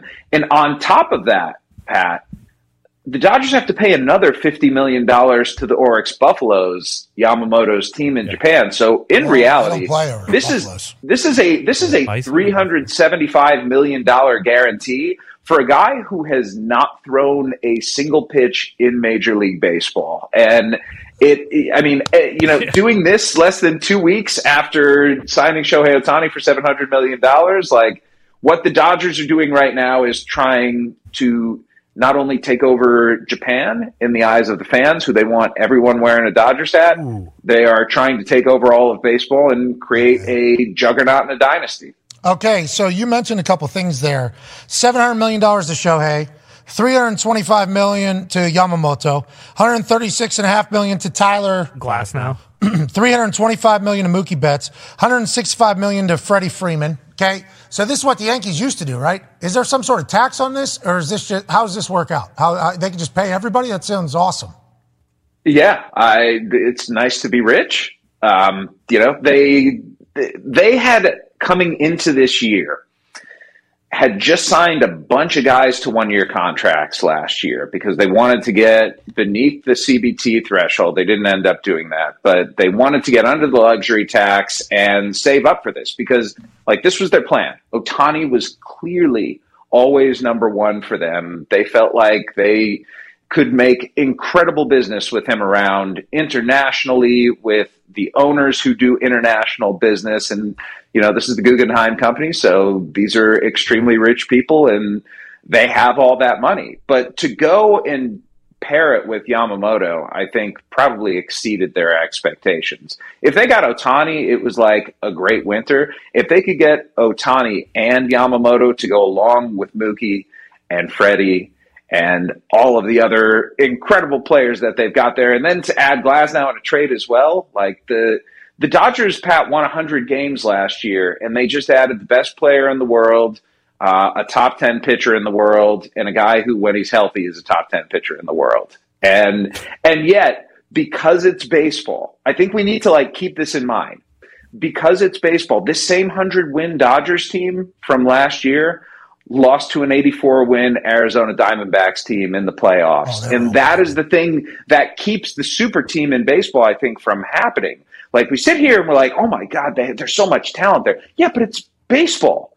And you have a five game series, and your chances of winning it, best case scenario, are probably like 60%. It's the best odds you're ever going to get in the series against two. How many two games in a season again? 162 in a season. Then you get to the playoffs, and it's five games. Uh, I still think that's part of the problem for nat, inter, national interest. A lot of games. I, that's a lot of games. It's hard for us to take serious a lot of those games. It's like, well, this doesn't matter. This is literally just a preseason game because they could just Yeah. win. They could lose 40 straight games and it does not matter because you could just get into one of those one game play in things, win enough, sneak in, and then all of a sudden you're in the playoffs and it's a whole different game. But I do appreciate the fact that it feels like baseball is trying, you know, like the Dodgers are trying. Oh, yeah. They're like, hey, listen, Oh, we're putting stars sure. on the, on the diamond. We want everybody. Dodgers do well, I assume, ticket wise, because they acted like Shohei had not been in LA for the last six years with the Angels. The Dodgers fill up, I assume that they're yeah they they pretty close. I mean, they have they have the highest attendance in baseball, like by far every year. It's almost fifty thousand a night. Like they'll they'll go over four million in attendance this year. All right, so I, I like this Dodgers team. Yeah, holy hell. I like this. I like what they're doing. Good squad. I like anybody that's trying to win. You know, I, I like anybody that's just trying to win, and they clearly are trying their absolute best to win. Hopefully, they're able to do that. The Yankees stink, though. You guys didn't even get Yamamoto like you thought was going to happen. Are you, are you guys dead? Is No, no, no, no. They still traded for Juan Soto, so they, you know, they're they're addressing some things. But uh, Jet, obviously, you know, again, I got duped, okay, and uh, I got, I'll, I'll take my medicine today. You know, I have to do that. I feel like a real. This this it, Ty Ty this this insider game is not easy. Uh, hey, I That's what understand that. happens That- when you step into someone else's sandbox. Hey, listen, Jet. I said okay. I tried to, you know, I tried to step up to the MLB hot stove, and I got third degree burns. Okay, and I'll remember that for the rest of my life. But got community notes. yeah, exactly. Got That's commu- tough. Exactly. Uh, but kind of a two part question here was all the stuff with Yamamoto like him being interested in like the Yankees history and and like you know them bringing in Matsui to for the pitch him having like a, a relationship with Boone and them scouting him incredibly heavily for quite some time now. Like was it ultimately that he like it, they, it came out today that like he just really wanted to play with Ohtani I didn't realize how close they were. Like so was all that stuff with the Yankees and their tradition kind of just bullshit. And then now like what what do they do moving forward? Is it like a guy like Jordan Montgomery who pitched there a couple years ago and then they traded him? Like what what do they do? Because I assume they thought they were pretty close up until they realized hey we're about 25 million dollars short here. Yeah, and I I think it was probably more than the money. I think it, like let's look at the Mets as well. They had the same offer as the Dodgers essentially, and Yamamoto still chose to go to LA. And I think that Ohtani has this gravitational pull to him among Japanese players. Like you, Darvish is seen as sort of the godfather, the senpai. Um, but Ohtani was the captain of the World Baseball Classic team, and you guys, uh, I remember Pat, you got into the WBC a Oh, little bit yeah. this past spring. Oh yeah, And- we had and- America and- versus oh- Japan. Yeah, awesome. Shohei Yeah. versus Mike Trout the last out of the entire thing. Yeah. that was awesome. Yeah, Shohei exactly. wins, And American loses. and and so I mean Shohei. Uh, it's not that he got to know the Japanese players better. I think that it was the first time that he was playing with them since he had grown into something beyond Japan. Because he is like, say what you will about baseball. I think it's pretty fair to call Ohtani an extremely well known sports star at Oh, this point, not just a baseball player. Like he transcends baseball. Oh, yeah. And that appeals so deeply to Japanese players that, you know, you would think Yamamoto, this guy who's super competitive, wants to strike it out on his own, wants to go to New York and take over that city just like Ohtani. No, like playing alongside the Godfather, playing alongside the best player anyone has ever seen, has an immense appeal to it. And it's not not just among Japanese players, by the way. I think what's left for the Dodgers is going to be they're going to be able to take their pick of free agents and say, you know what, maybe you're not getting the amount of money that you thought you were on the free agent market. How about we give you a one or two year deal and you come play alongside Shohei Ohtani and we go win a ring? Yeah. Uh, and and that is the advantage of having Ohtani, and it's why the Yankees. tie. I'm I'm not sure where they pivot at this point. I Oh, mean, no. do you do you want to do you want do you want to pay you know 160 million dollars for Jordan Montgomery, a guy who you traded for Harrison Bader a year and a half ago? Oh, um, I like Jordan Montgomery a lot. I think he's fantastic. I just Maybe don't too know if a return engagement in the Tops Bronx him is necessarily the right thing for him. Hey, and how about that fan base, the Yankees fan base? They thought they had Yamamoto last Yep. night. I was one of them Party in the streets. I, I feel I- I feel really bad for them. They're you know the irresponsibility of some people. It, it's become it's become really apparent during this baseball offseason that some people fancy themselves knowledgeable or insiders, if you will, and and they put stuff out there without caring about people's minds, their hearts, uh, their the very fiber of their beings. Whoa. And I think you know, I think those people, uh, those people, there's one. It's it's scumbag. That's it. They're just scumbags. He makes a good point there, you know, boys. Bob Nightingale has been doing this for years, hasn't he, Jet? We do like a distraction, throw somebody else under the bus. We do like that move. Jetty had three sources. He checked them all. I mean, you called and said, "Hey, do I need to retweet this or not?" Yeah. So you knew, like, you knew that what Ty was saying at the time was had some validity to it.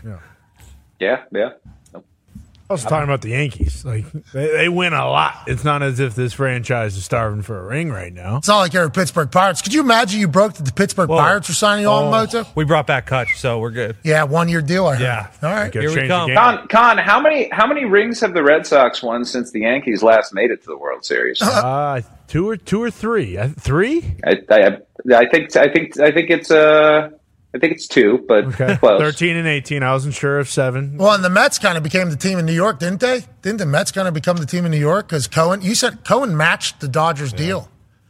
The Yankees are twenty six million dollars short. Yeah, but I he didn't didn't wa- think about that. That's a swing, Wow. right? Isn't that? That's kind of a. he didn't want to go there though because the Mets stink. I understand that that was his thoughts, but like the Mets were willing to do. Yeah. What do you need? Yeah. No, that's the Yankees. Normally. George would have done it. Steinbrenner, Isn't that normal? That's the Yankees normally. Did it isn't with Judge. Yeah. I mean, it, yeah, it used to be the Yankees.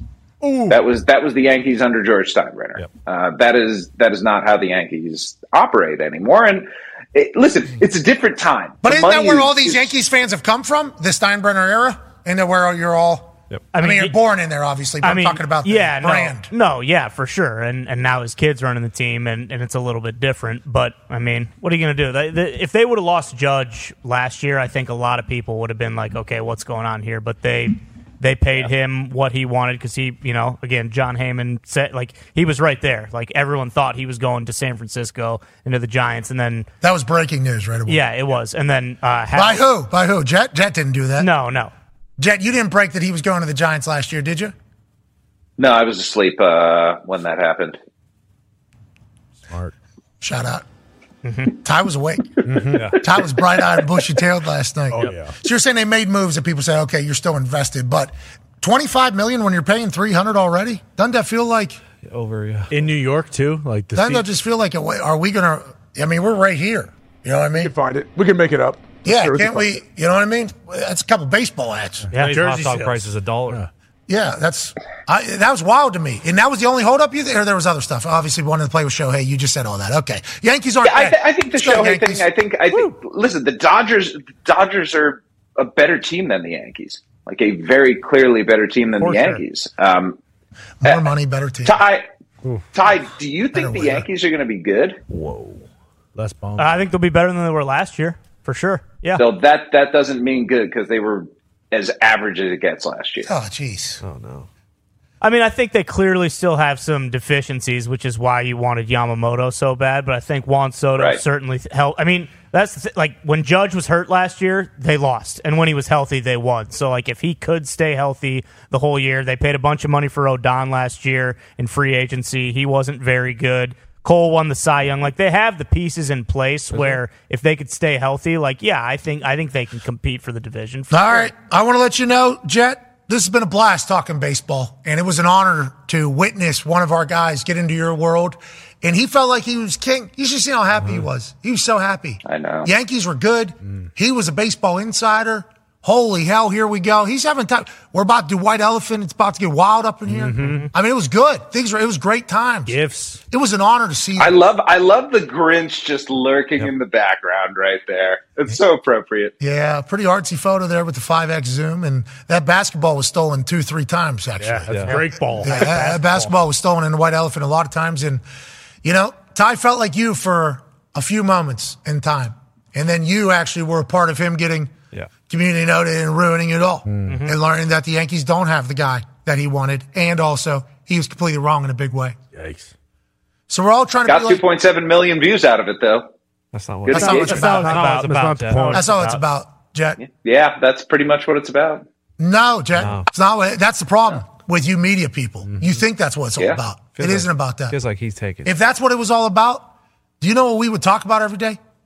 We just saw everybody down. Bingo. Those get views all the time. Hate LeBron. It's not about the views. It's not about the views. No. It's about enjoying sports. course not. And Ty is not enjoying sports right now. At all. Packers kind of No, stink. Everybody in the Yankees fan base, which he's a part of, hates him. Yep. And mm-hmm. he was training in Tokyo last night, not for good reasons. They were they were they were speaking a different language about him on platform. You know, what I mean, it was A lot of carrots. it was rough, Jet. It was rough out there. I don't know how you do it, but we appreciate the fact that you do, pal. Uh, it was awesome. I'm so happy that it happened too. I'm like, I'm, it warms my heart to watch somebody else be clown himself in the way that Ty Schmidt did. So thank you, Ty, for your service to the community, to the people, and to all the Yankees fans who now despise the very fiber of your being. Thank you, Ty. Thank, you, Ty.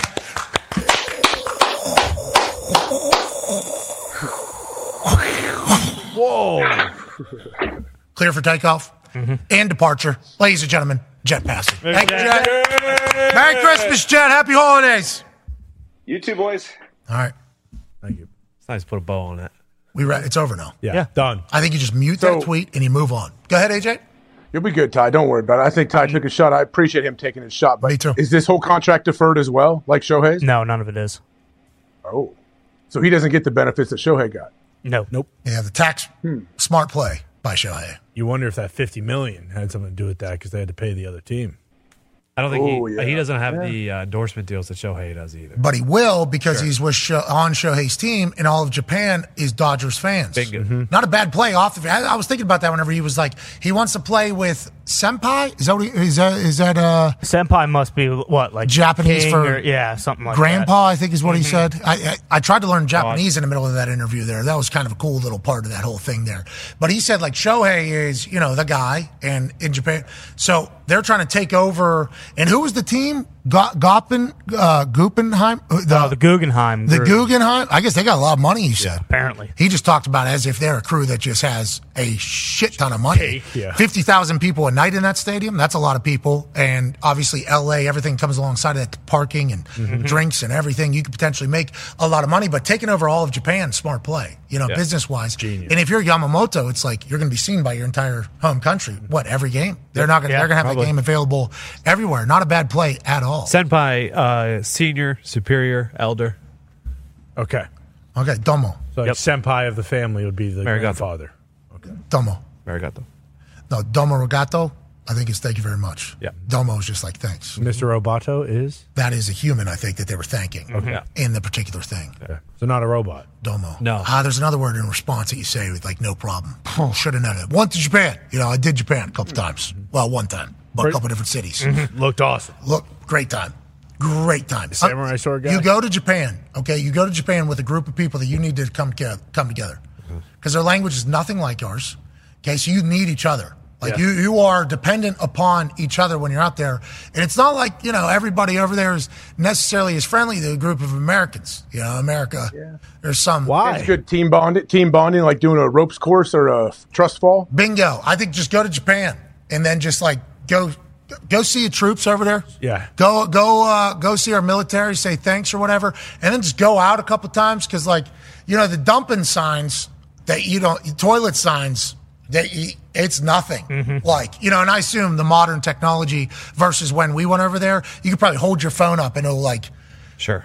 Change it into English language or whatever. But it's not like that at all. Whenever we went over there, so you got to talk to you learn about a lot about each other. You know, you're come, you're trying to figure out how to communicate to people that you don't know, and then every once in a while you'll get like a good response. It's like here we go, now we're doing it. It was a blast. I loved going over. Cleanest place I've ever been. Mm. People were very nice to us. Now we were told that's not always the case, but they were very nice to me. I, I enjoyed the hell out of myself. And the food, You guys are giants, though.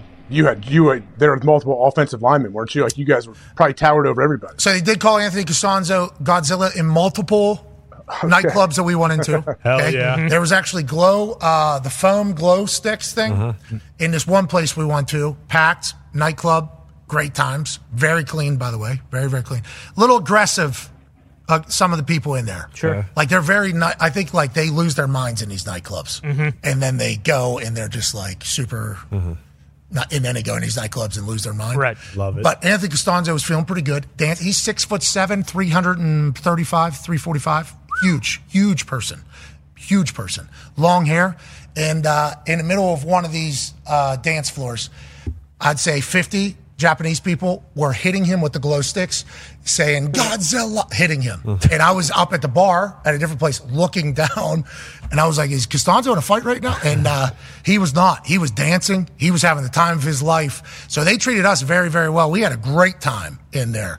But yes, Castonzo was certainly the conversation for most Japanese people that we saw while we were a lot of stopping and looking. And then just like walking back. Mm-hmm. then we're on the train, you know, and he sits down next to somebody, and there's just like a full Domo. okay, and then just kind of turn back this way.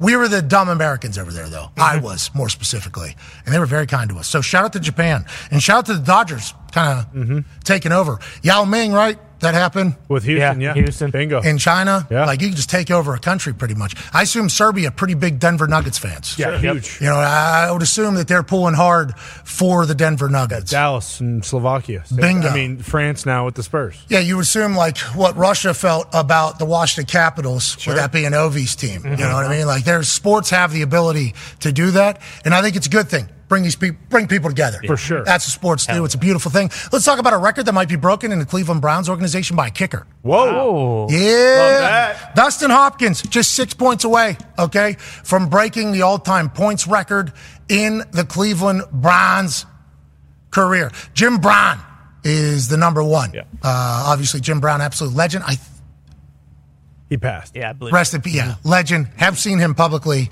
in recent history. Obviously, everybody. Ta- I've never met him, but everybody talks about him in a very glowing light. Dustin Hopkins, what a trade from the Chargers to the Cleveland Browns. He's obviously made a lot of game winners for him. He's been incredibly consistent for him. And his Browns team with a good defense, good special teams. Whenever Joe Flacco got there, we only thought he just has to manage a game pretty much. Now he's also taking over games. What a team! What a story! What a time! And Dustin Hopkins, a couple weeks back, he hit a uh, 55 yarder with like a minute something left to put the Browns up 10. He duffed it. If you watch the film on that, he didn't even hit that thing clean. He kicked the ground before he hit the ball, and it carried 55 yards in Cleveland's win to be good. That's when you know a guy's feeling it. That's when you know a guy's in his zone. And what a perfect time for D Hop to do this with the Cleveland Browns, AJ. Yeah, I think people take great kickers for granted. When they're on, when you have a great kicker, you definitely people can take them for granted.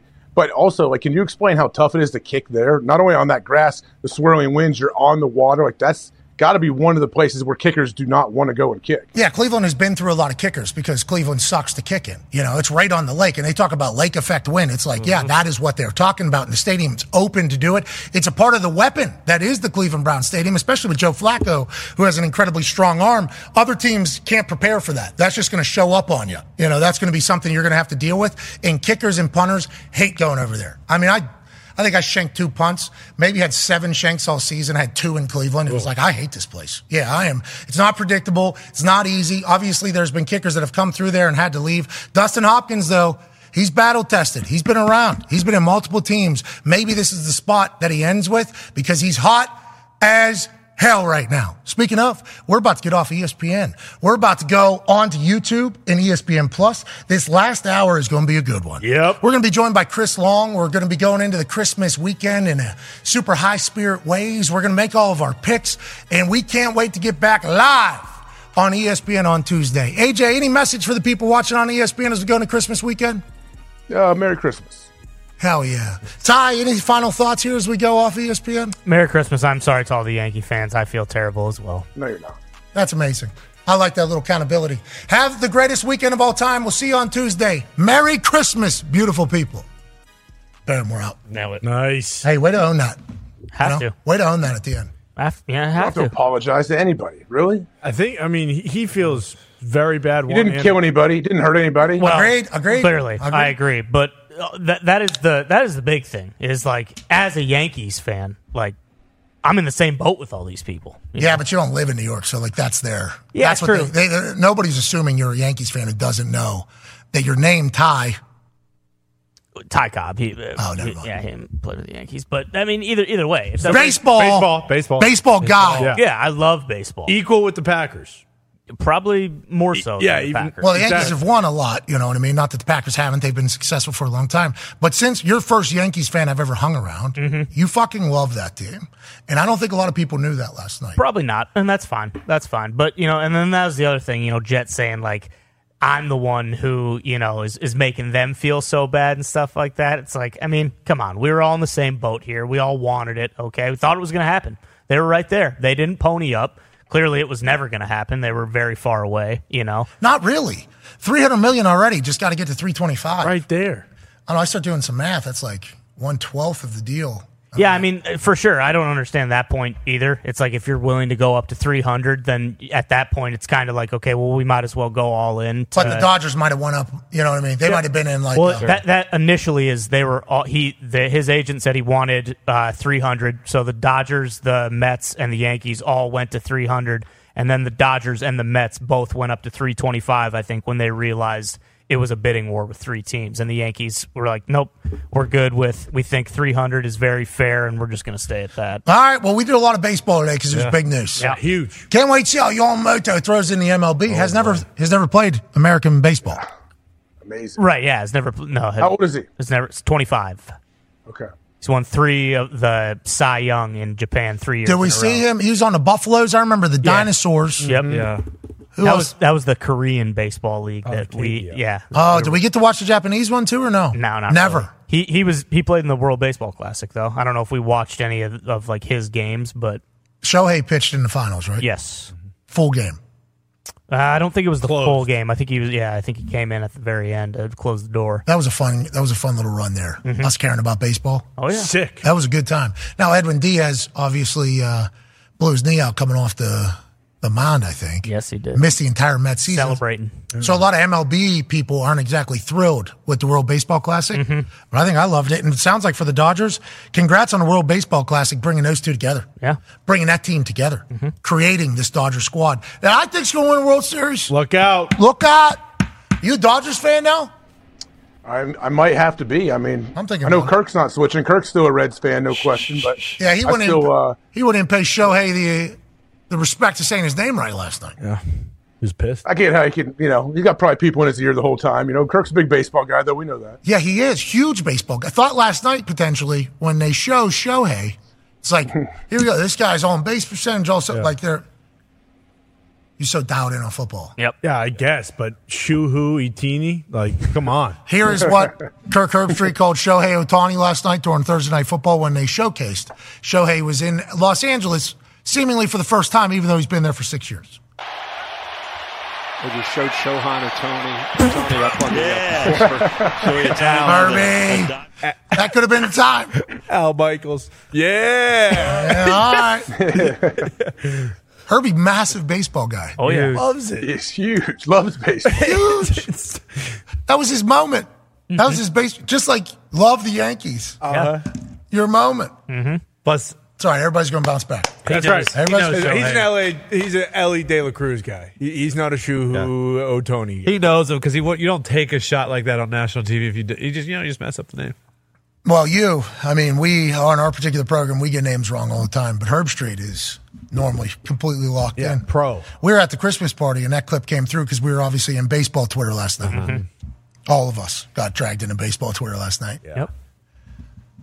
Baseball people heard heard heard Herbie loud and clear. Oh yeah. I sent him a text. Football people don't care, Herbie. Okay, but the baseball people are not necessarily thrilled that you got the name wrong. Heard from people I haven't talked to in decades. Decade, uh, actual decade, ten years. Last night was a fun night.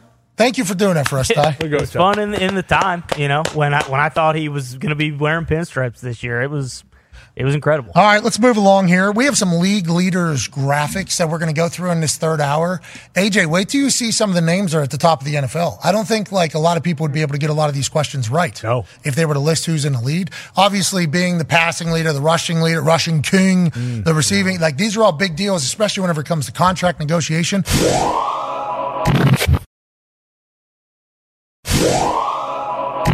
Ball Is going to be happening all the way from last night What? through Christmas on Monday. Come on now. When we're back on Tuesday, we will have a plethora of football to overreact to, brand new stories, and obviously we'll be coming fresh out of some family time, which we can all enjoy the hell out of. That's AJ Hawk. The Toxic Table is here at Boston Connor and at Ty Schmidt. One half of the hammer, Don Cowboys Tone Diggs is here, and joining us now, ladies and gentlemen, is the host of the Green Light Podcast, two-time Super Bowl champion, an absolute stallion of a man. He also hikes mountains Yeah. to provide clean water for people. Uh huh. He's a good dude. Ladies and gentlemen, Chris Long. Yeah, fellas, what's up?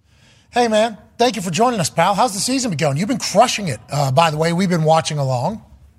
Thank you. You guys as well. How are the new digs? Well, new digs are good. We lost full power uh, in the first hour of the show today. All power went out in the Thunderdome, you know, and then we were on ESPN. I couldn't hear anything, and my microphone didn't work, and it, the lights were completely out. So things are going fantastic. How about you, Chris? Uh, about- Good. I mean, I didn't lose power today. I mean, we don't have a generator or anything like that, but I'd figure Well- they'd hook you guys up. What the heck? Well, that's a whole nother that's a whole nother conversation about the amount of money that has been spent on a generator Mhm. And uh, potentially the the time you know in which it's supposed to. You know, you Yeah, never I know hear you. until you know. You know, you Yeah, never. I hear you, true. brother. Yeah, I hear yeah, you. yeah, yeah. That's life. That's business. Yep. Speaking of business, your Twitter account, okay, Greenlight Podcast, whenever it reiterated what Tommy Curran said of mm-hmm. NBC mm-hmm. Sports Yeah. Boston on his particular show over there, it went huge. The reason why it went huge, I said this in the last hour, is because you're Chris Long. You're two-time Yeah. Super Bowl champion, been a New England Patriot, obviously legacy, your family, everybody's dogs. You're beloved by everybody. That thing went. You in there, you Yeah. take that down, then you reclarify. There, Yeah. do, do you do you understand what we're learning through Ty Schmidt's things last night? It's like news nowadays with how fast it can go. Can fucking go. Ty Schmidt was trending in Tokyo, Los Angeles, and New York last night and got murdered by No everybody surprise. while he was at an No office surprise. party, Yeah. Christmas party. Was that a moment for you? That particular tweet and the response and everything about the world, what, how it is right now for us? Yeah, it's so funny. I think it comes down to, and Pat, like you know this because you built your your empire there. I mean, I got a pretty small empire. Um, it's like five dudes, but you know we're all in here that day, and we're doing a we're doing a, a pod. And while the pod goes off, like the the bill rumor breaks, right? And to, you know because I want to be authentic and tell people like what it's like to run this business. Um, and you know how this is, but like the dude who does socials back there is actually a Boston guy he's like, we got to get a graphic out. And, you know, like this mid pod and, and we react to the news and we're saying like, I, I believe in Tom Curran. Like that's my guy. And I got no reason to believe the rumor's not true. Um, but like, let's, let's give it some time. And, you know, he puts a graphic out and that's my dude, but he puts a graphic out and says breaking, you know, and that's the problem I have with that, Yeah. that word because breaking to me means that you're breaking news. Number one, we didn't break any news. And if you just put rumor next to it, then you're kind of going along with the JPA footballs and the Dov Kleimans and the whoever of the world. So my my issue was You're like, scratching listen, the like, boys where they itch Yeah. right now. You Yeah. are scratching Yeah, the like- boys where they itch right now.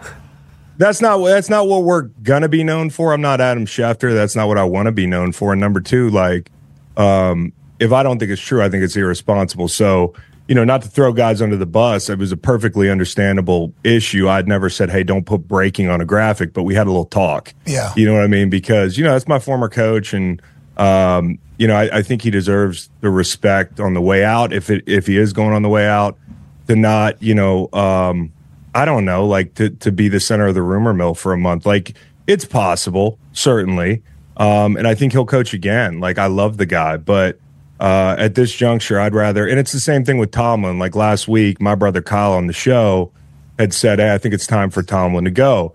And I had said, you know, I could see that, but we talked it out for a while. And I said, you know, this guy deserves a lot of respect. He deserves to be able to finish the season out. He doesn't need people like me firing him a month left in the season. And the aggregators like Blitzberg, Oh, yeah. Steelers Depot, you know, all this stuff is like Chris Long wants this guy fired. And so that's the the climate that we're working in today, the clickbait climate, the rumor mill climate, Buddy. um, the 24 hour news cycle climate. You guys know how it is. Oh, buddy, yeah, and you know when you get tossed on, uh, which we I decided for us to do, so it's 100 percent my fault. But I didn't necessarily expect like when you get on ESPN as well, and if it makes it on the internet at all, it's gonna, you know, it can do that. Yeah. But the more people Yeah. that see your shit too, the more likely you are to get taken out of context because maybe. People that are new to the show hear you say something, right? And if Mm-hmm. Yeah, we're not, exactly. and we like uh, your show, I listen to you and your brother, uh, and old Cuz. What's Cuz's name? Friend, hilarious. Oh, Dr. Fax, Dr. Fax and Macon. Yeah, I got a couple of my boys in here. too. Yeah, make we were making what a human there, but like He's a when you- human. Yeah, for sure. I mean, he might not be a human, actually. He might be AI. But uh, I yeah, need one of those. Yeah. need Yeah. one of those, especially in the modern era. But like we talk shit, you know, like hey, we're talking shit, and then like people will pull that as like a oh yep here's matter of fact yeah it's an interesting dynamic you guys are doing a great job though you fucking need to know that and like No, I appreciate it. Here, here's what I'm learning, Pat, is like now we're trying to do the YouTube thing. And, you know, a lot of times with YouTube audience, like you'll break a clip off for a single team and that fan base comes to your show and they're not like regulars. You know what I mean? We call them locals. They're not locals. And, you know, like I picked the Ravens to, you know, for instance, win the division. I've been standing on the table for Lamar Jackson, the whole thing. I picked the Ravens to win the division when it wasn't cool, Pat. Yeah. And, you know, and, and after the Mark Andrews uh, injury and subsequently the Keaton Mitchell injury, I've been kind of like, hey, I- I'm a little bit worried about the way they're going to be able to overcome these injuries. They, they kind of pivoted to more of a speed look. You lose Keaton, he's your most explosive guy. Andrews has definitely affected the passing game a little bit. And, you know, for instance, we'll, we'll clip something off and Ravens fans think you're hating. You know, because they don't hear the rest of what you're Oh, talking about yeah. with your team. So, Yeah. so that's Oh, a very yeah. real thing in, in this space now. Hey, we just got to deal with it though. Our shins are built for it, right? That's kind of what Yeah, I yeah. just Oh, yeah. kind of realized this time. Now, Ty, you know, you can have some tough shins, but there were some big baseball bats last night coming at those shins. You threw Oh, yourself into it though. Oh, you yeah. threw yourself into it. You Yeah. know What did he that. do? What did he do? Oh, he broke What the he do? Yamamoto was signing uh, with the New York Yankees. I guess it's the second biggest free agent of the offseason for the MLB. Jeff Passan's been working on this for months. And Mm. Ty at our office Christmas party last night, maybe one, two, three. Wide. Whiskey cokes deep. Wide. Heard some news from some people in the know at the time and said, yeah, hell yeah, I'm a Yankees fan. We got Yamamoto. And he let He it eat. He tried to cuck Jeff Passan. You can't do that. Can't do that. And Jeff Passan came on the show today and actually called him a scumbag for Yeah. everything that he did. He did. But that's that's the world we live in, Chris. That's the world we live in. I, Yeah, I it's appreciate true. though It's you true, guys brother. continue to do your thing because you're Thank obviously you. incredible at football and you have a resume and your voice should matter and should be heard. So we appreciate it. Now let's talk I about. appreciate you, Pat. You think the Ravens are back? Come on, I, I've No, No, I, no. I think the Ravens are no. I think the Ravens are damn good. Like I, I think of the NFL this year as like there's one class of team, and then there's the rest of them. It's San Francisco and the rest of them. So you know, like for instance, I think this is going to be a really good test for them coming up, playing on Monday night. How about the NFL being like? Yeah, NBA, we'll take Christmas. Yep. And we'll give you a Super Bowl preview. And basically, like, because the MVP is now like the Heisman, it changes every couple weeks. And if you have a bad loss like Dak, you're out of it for a week. This game is for the Heisman. Um, it's for the MVP. It's for um, it's it's a Super Bowl preview if you want to look at it that way. I would take issue with the AFC side of it because I do think it's a little bit more wide open than just like Ravens are a foregone conclusion. I've been standing on the table till my legs are tired about the Kansas City Chiefs. I still think they got that championship DNA. That defense with Spags as good as any defense in the league. And then I think Josh Allen and the Bills, man, like if they slide in, it's really unimportant uh, how they got there. I think they're the, if not the most dangerous team in the AFC, they're right there. And I, I honestly think they're the team that could match up the best, even with the defensive injuries uh, with the Niners. I just think the Niners are a tough matchup, man. So no offense to any other team, including the Eagles or the Cowboys. You know, I'm an Eagles homer, I've been told, but um, I, I don't feel good about any of those matchups. go ahead, AJ. Yeah, I wanted to talk about the Eagles. I know it's your old squad. You won a Super Bowl with them, but what is going on there? We hear I, we hear Kelce talking with his brother and Jason talk like takes a lot of ownership and accountability. But do you think they can kind of turn this thing around and Jalen can can look like we we are used to seeing what Jalen is like? What's their future look like? Well, AJ, you know how that uh, this is, man. Like I went on this rant last week about context. I went on Kevin Clark's show, and I think like especially with quarterbacks, you need to take context into account when you when you evaluate these guys. There's like unless your name is Mahomes, Burrow, Allen, or Jackson, you need a certain amount of stuff around you to look like who you are. And um, I think quarterbacks are like most of them are, you know, the most dressed up version of themselves or dressed down, depending on who the scheme uh, author is and, and you know who the people around you are. And I think Shane's a wizard. We've seen that. Oh yeah. I mean, I, I you know he he's tremendous, man. I mean, you you guys got it cooking and a lot of fun to watch. Um, but I think they miss him, and I think like what they're running now is an imitation of that offense. You know, Brian Johnson doing the best he can, but when I watch their passing concepts, you know, I talked about this on the show the other day. It's like it's like three curls and two flats.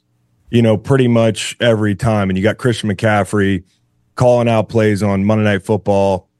You know, it, they seem predictable. That I just awesome. think overall when yeah, it was. Unless you're like an Eagles fan, you're like, what the hell, Chris? Yeah, But Nick pulling, Bosa's saying there's a blue. Yeah, like Nick Bosa saying there's a blueprint and the whole thing. I do think they become predictable. Ironically, I think that the side of the ball they could turn it around on uh, is, is offense because you can change these things. Now, when you lose a play caller, it's like somebody with taste. They're looking at a menu.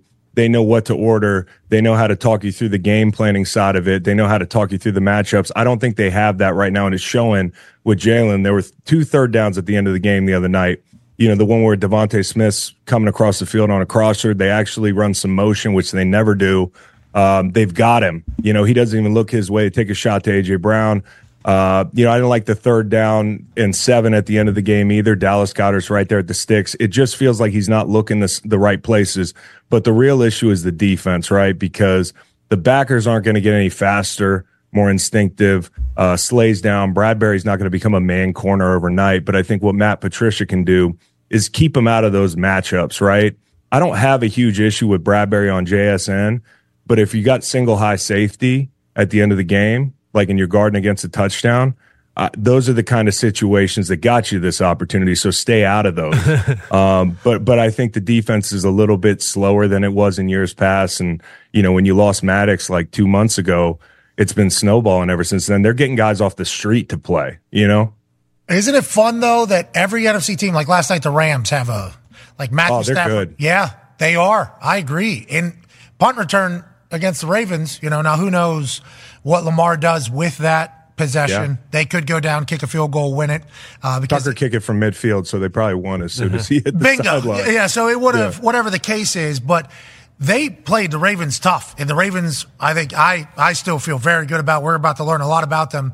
But all you think about on the MC side is like the Niners, though. Can they beat the Niners? We all kind of feel that way, don't I? It feels like everybody feels about the Niners the way, like NFL, all football humans seem to be like. I, I think they're right too. I mean, you know, because uh, they just have so much speed. Like, for instance, they're about to play the Ravens. The speed that they're going to see, the rushers that they're going to see, I thought that Jack, Jacksonville could not get a rush on those guys. I think that was a big problem early in the game. Lamar, to me, you could make an argument if you go off of like pure value to your team. What would they look like without the guy as the MVP? No matter the stats that you see from Purdy or Tua or anybody else, I think like Lamar makes magic happen, but Jacksonville couldn't get a rush. Like, how far down the list of uh, San Francisco D-, D linemen do you have to go until you get to the second best Jags D lineman? and, you know, I, I think when you look at those backers and the quarterback run game, Greenlaw, uh, Warner, those guys are fast. So a lot of the things you're trying to do is you pivoted to more of a speed operation. And when you play the Ravens, AJ, you know how, how it is watching them. It's like, how do you allocate enough resources? You know, if you're a backer in the middle of the field, you got to play the, the, the fake, the quarterback run, the RPO. Um, and then they have guys. How do you rush him, Chris? Hey, Chris, sorry to cut you off. Yeah, How do you rush a look good a guy like. Lamar? That's the problem. Like you, aren't you like the? I used to call. it, They say like must rush. Don't get past them. Don't try to. Don't create any inverted running lanes. You got to kind of like encompass him, but you can't really go full go and try to get her on the edge. He can get the edge, though. I think you got to you got to rush as a group, right? Like you you have to be cognizant of not getting too high on the quarterback. So nine ten yards is not going to happen. Uh, and he's a right-handed quarterback, so you want him to to pull away from his ball hand side, right? Like so, I would if if I were a team, I would be trying if I was going to be aggressive to get him to bail out to the backside. Now, as you can see, if you watch him play, like he's still going to make throws on that side of the field.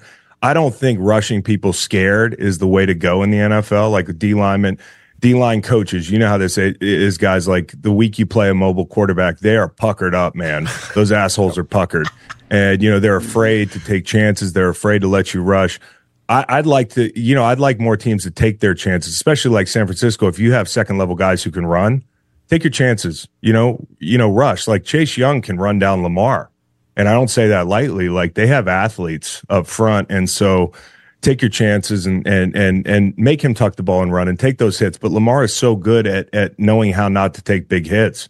He doesn't get enough credit for that. Like he he just knows when to get down and knows how to fall. Like some guys fall well. You know, he's just one of those guys. So make him make him run the football, make him kind of, you know, take those hits. We've talked about that in the past about Lamar because obviously the conversation early in his career was, is he going to be able to play like this long term? Uh, is this sustainable? That was the whole thing. And then there's some guys in the NFL that just know how to not get blown up. Like, eh, let me Yeah. skirt out of bounds right there. Just got every yard that he needed. All good. We're going to get out. Even when he was tackled from behind there, his fall was like a very light fall, seemingly. Yes, and, dude. And, he's still aggressive runner. You know, he's still look Yeah. down, Yeah. boom. Like that is Yep, down, down. Not a not a big hit. Like he just knows. And for your guy, Anthony Richardson, who I've been a big fan of, like me I. I actually shared the sentiment with you guys, and you guys knocked it out of the park on Stroud. Like I thought Stroud and him were the guys, right? Like different flavors, but um, you know, for Anthony Richardson, whenever he comes back, like, dude, you can't be getting knocked out of every game you play in. And I think, you know, you appreciate his willingness to go to go tuck and run because it is a scary prospect, but save those for the right times, you know. Um, or else you kind of end up in the situation that Jalen Hurts is in right now. He's been dinged all year, and quarterback run game such a big part of what they do.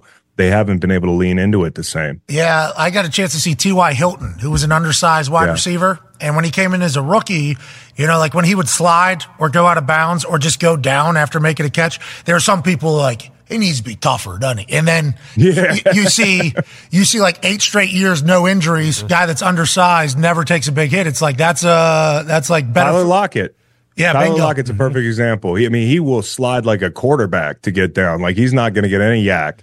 But Right. one thing he's going to be is available, my guy. He's going to be on the field, you know? Yeah, that's huge. That's the best ability, they say. Availability, especially if you're good at they say. football. But I'm pumped to see Lamar in the Niners, man. Yeah. Yeah, it's going to be a great game. Because gonna be Lamar, game. Lamar and them not on primetime a lot. I've seen a lot of the Niners, obviously, both last year and this year.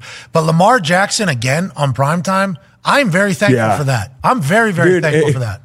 You know what? Like I was so hyped about the Jets. I I actually like picked him to win the Super Bowl with Aaron and the whole thing, and then he gets hurt, and you know, like you're saying, come on, because you. I mean, the O line's been bad and that sort of thing, but um, you know, getting to see the Jets in prime time five seven times, it's Oh. like come on, and then you know, like I actually thought last night it was great to see the Rams. The last time they were in prime time was Cincy, and they looked totally different. I actually wonder what you guys think about this. I think we kind of gloss over that Super Bowl year when we think about great Rams offenses. Um, but 2018, they were historically good, right? I actually think this offense is more functional. You know, I really do. I mean, like if you look at the number twos like Woods or Nacua, um, you look at the quarterback. I'm a big Matt Stafford fan. Would you take Stafford and Kyren Williams over Gurley and Goff? Like, I actually think the play action makes it go. It's a different run look this year, but I think the the Rams are better offensively than that group. And, uh, you know, I know that that, that group put up a bunch, bunch of big numbers. Everybody remembers 54, 51, all that stuff. But when it comes to the playoffs, I feel like this is more functional offense. And for the NFC, you know, like they're watching these games on TV, like the Eagles, the Lions, Cowboys. um, the Cowboys. They don't want to see these guys visiting their home stadium. Like, I don't know if there's a game where I don't, I don't think the Rams win it. You know, like if if they're traveling to Philly, I, that's a scary one. I'll admit it. I, I don't know if we have enough to keep up right now. Hey. And the same thing Hey. with Detroit. Like, you know, it's it's a tough deal. Matt Stafford walking back into his own house now. Yeah. And McVay, who didn't like golf, like being like, I want to prove why. Um, the, the the Rams are scary, and we got to see it last night. Yeah, they were fun to watch. Yeah. One punt return against the Ravens, who we all love and think they're dominant Yeah. as well. Good luck in Detroit if Matthew Stafford's coming back into town. MCDC's built the culture to sustain that, though. Yeah, I hate the Oh, that's matchup so much. I hate that matchup so much. He will throw for 500 yards, guaranteed. That's a Lions fan right there. Hey, hey, Yeah, but the cor- but the corners on on you know we saw it at the end of the game last night. They've given up a lot of shots over the last couple weeks, and New Orleans couldn't really take advantage of it in phase. Why like, not? They play some of these teams because the corners are you know the corners. Are, a lot of guys on the back end they're young, like coming into the season. No, but why didn't Derek Carr take advantage of it? Just say it. He's a good guy. I'm not. I'm. He's no. I mean, I don't think cars. I you know. I'm not trying to make a headline here, but like when I when I talked about two echelons of quarterbacks, like Carr's not in that echelon. So you know, I, I thought that I thought the short at this stage it could change. Pat, you're right. Uh-huh. But uh, but but I thought that I thought the the short yardage stuff killed him. You know, not being able to convert. You know, last night was killer because they were there early in the game and they made some decisions in short yardage that I think killed them. Dennis Allen, he there was a clip from his press conference that went out there about describing the whole team not getting it done or whatever. All the quote tweets were Saints fans, just being like, every week, Oh. same shit with this guy. Now, a lot of seats are hot around the NFL. Connor has a question. in the. NFC South. yeah, well, yeah, no shit. Big time. No, n- there's not many coaches that can save any of those teams, Chris. But uh, just going back to what you started off with. First of all, if you're telling me that there's a Boston guy in your camp and he's the one tweeting out breaking news, Bill is fired, it feels as though there's an enemy within the Patriots camp. Now, maybe he doesn't want Bill Belichick. If that's the case, Yeah. then that's one thing. But with that situation with Bill, obviously, you know, they're three and eleven. There's not much to look out. They've lost seven games by one score, but they're still three and eleven, so it doesn't really matter. Uh, when it comes to the offseason, that de- decision kind of getting made. Does it ever happen where, you know, players on the team will go knock on Robert Kraft's door and kind of lay out why they want Bill there or, you know, vice versa, depending on the situation? Have you ever heard of that happening? And have you ever been on a team where the coach does get fired either mid or end of season and conversations like that do take place with ownership?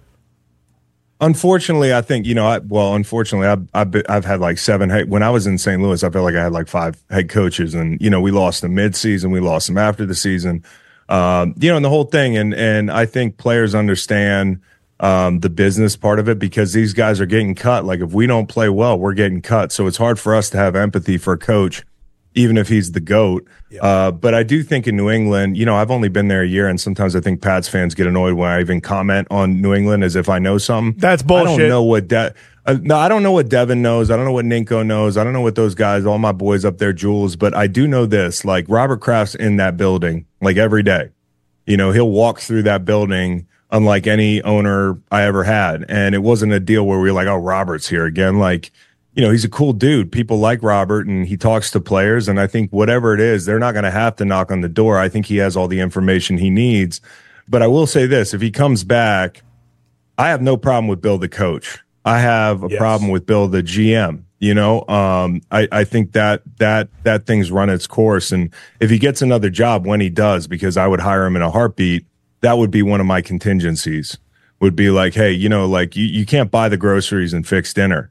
Yeah, that was an old Bill Par- Parcells thing, you know, and not many guys have been able to stick the landing on doing both those things. So I think Bill can still coach his ass off. Um, but but That's gonna be tough, don't you think? Don't you think that's gonna be tough for Bill? He's won how many Super Bowls doing it as GM? Yeah, he's won a lot. He's won a lot of Super Bowls doing it, but you know they they did they did draft this guy in like the the tenth round or whatever it was uh, from Michigan, and that helps a lot. You know what I'm saying? And and for for a lot of years, guys would take discounts to come there. You know, like not that I was a big part of it, but I took a discount, like a little discount, and then you got other guys that take big big discounts, and you know I, I think um, I think that all factors in, but. I I think Bill loves football too much, man. I, I don't know what else he would do. Like, there's not enough uh, lacrosse games or uh, tours of the Navy campus, or like I th- he can't build little wooden ships the rest of his life, like and hang out with his dog. Like the guy wants to coach football. So if he gets an opportunity, I may maybe you'd find one organization that would say, "Hey, sure." Like Tom Telesco wasn't doing a, a great job here. Um, maybe we'll take Bill over Tom Telesco and run it back. But um, actually, in that particular situation, I would hire an offensive coach in LA.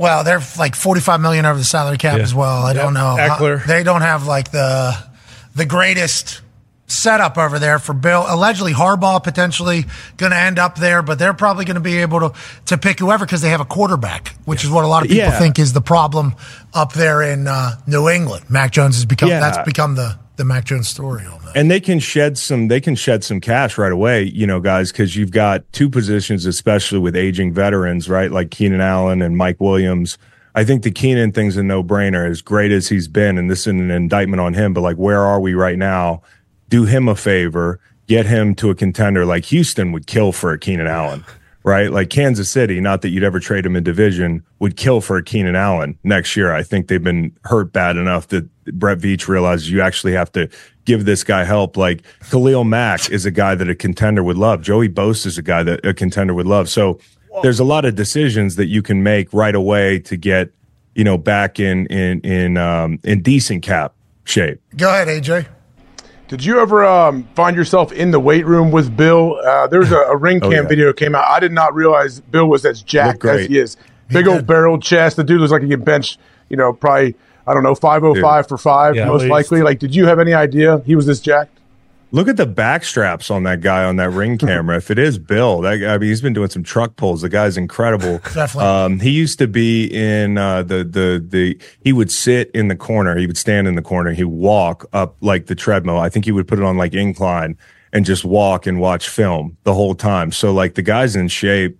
Um, and I, I just love Bill, man. Like, you know, people have this whole idea about Bill, like he's never funny. He's never a human being. But like Pat, you saw it when he went on game day. You, me and Stanford Steve were talking. He was just raving about how awesome Bill was and laughing about like watching you watch Bill like act like a normal human being and just seeing people's eyes light up. And that's who he can be. And um, I think he's he's a funny dude. He's a smart dude, and he really cares about his players. Like I didn't play a big role there again, but like You did. left- Yes, you did. We, we Keep doing well, it. I yeah, appreciate the fact that one of you're the biggest holds in Super Bowl history. Thank you very much. But you know, like I, I, I Fucking right. I think. Yeah, you know, some people know, but I would say this: like Bill, Bill's one of the. I, I got coaches that that like I don't talk to anymore, and if I hit him up, they'd probably be too cool for school. But Bill like answers every time. I remember one time on our podcast, I talked about the fact that you know you guys remember this. You'd have all the coaches sitting up there in first class to and from games, like these little quality control guys with their feet dangling, not even touching the ground, and they get these big 350 pounders sitting three deep in a row and coach. And Bill had the vets in the front. He had the players in the front. And it's little things like that that I appreciate about Bill. Bill's sitting back there and coach. He's got six Super Bowls and he's sitting back there and coach. And he texted me after I after I talked about it on the show and was like, uh, I was really pleased to hear you liked our travel arrangements. I appreciate you. and, you know, like, like that's the bill that a lot of guys know. If you've been through there, like, you know, he's definitely gonna he's gonna hit you hard. He's gonna hit you in front of the whole group, but he hits Tom hard. He hits Jules hard. And, you know, guys like that who have been there for a long time, they help him set that standard. And he's very fair and direct. And I appreciate that. I remember when I was in the playoffs, I was an every down guy and we went out and played Houston. I've never played in the playoffs my whole life. And AJ, you know how this is. When you try to take a big chance and make a big play, it never goes well. And I tried to swim Duane Brown and do some cool like stand up linebacker stuff like I saw Jamie Collins do. And I ended up on public transportation for five yards. And it was like immediately Bill was like, get him out of there. And, you know, it was like, you're a third down guy now.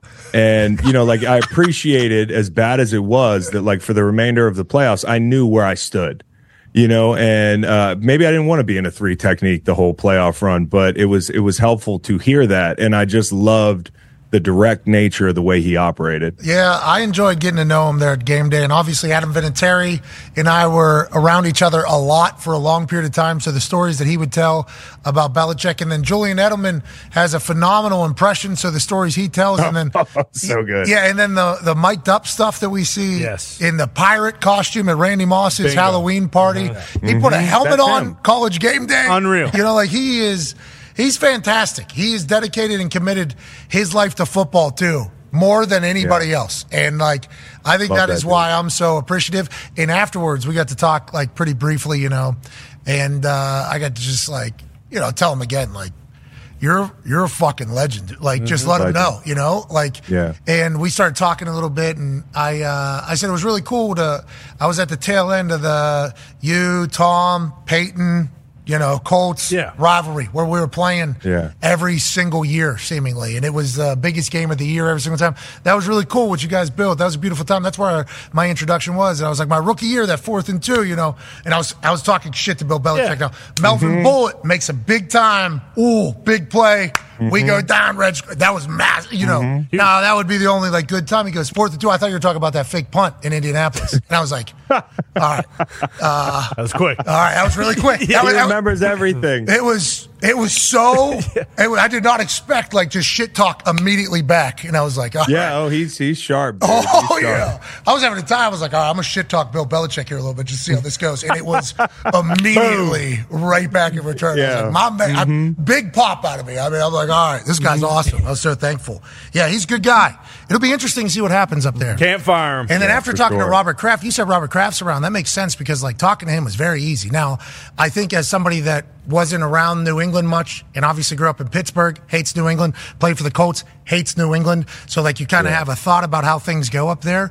And like when Robert Kraft talks, he talks a little slow, talks a little slow, but what he's saying does.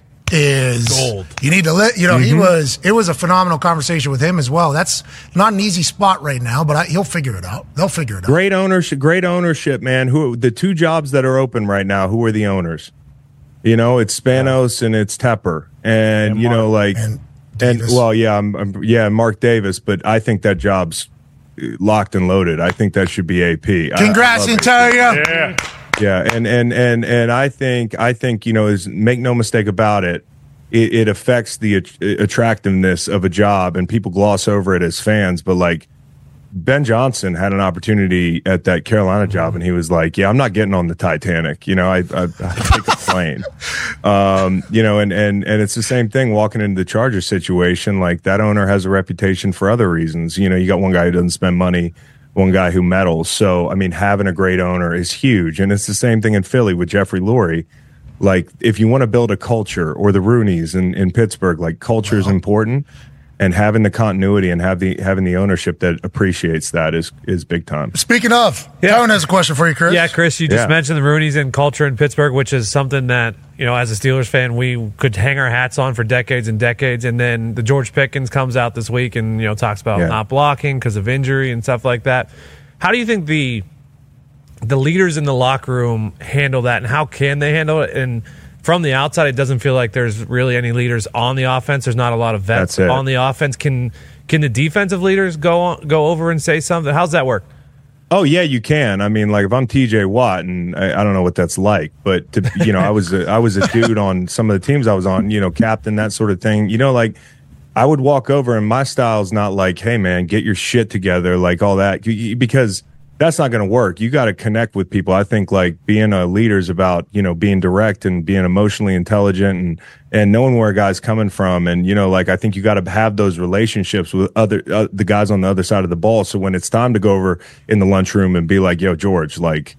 you know, you got to finish that block. We were fourth and goal, and Trubisky fumbled the ball. Like, imagine we don't get in, or Diontae, we're playing Cincinnati, and the ball's on the ground. It's third and two. You know, it's zero zero. Like, we need you to do something.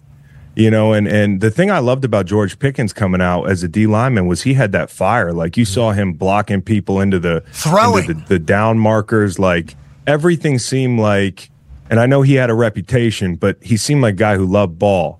And you know, like to me, when I watch that tape, I worry about do do those guys love ball because oh no, it you know you you got a chance here to go to the playoffs and make a run. As as unlikely as it is th- there should always be a reason to play your ass off you know and and for guys that I would caution guys who think you know like they're out of it and there's going to be a new coach in the building like who do you think what tape do you think they're watching?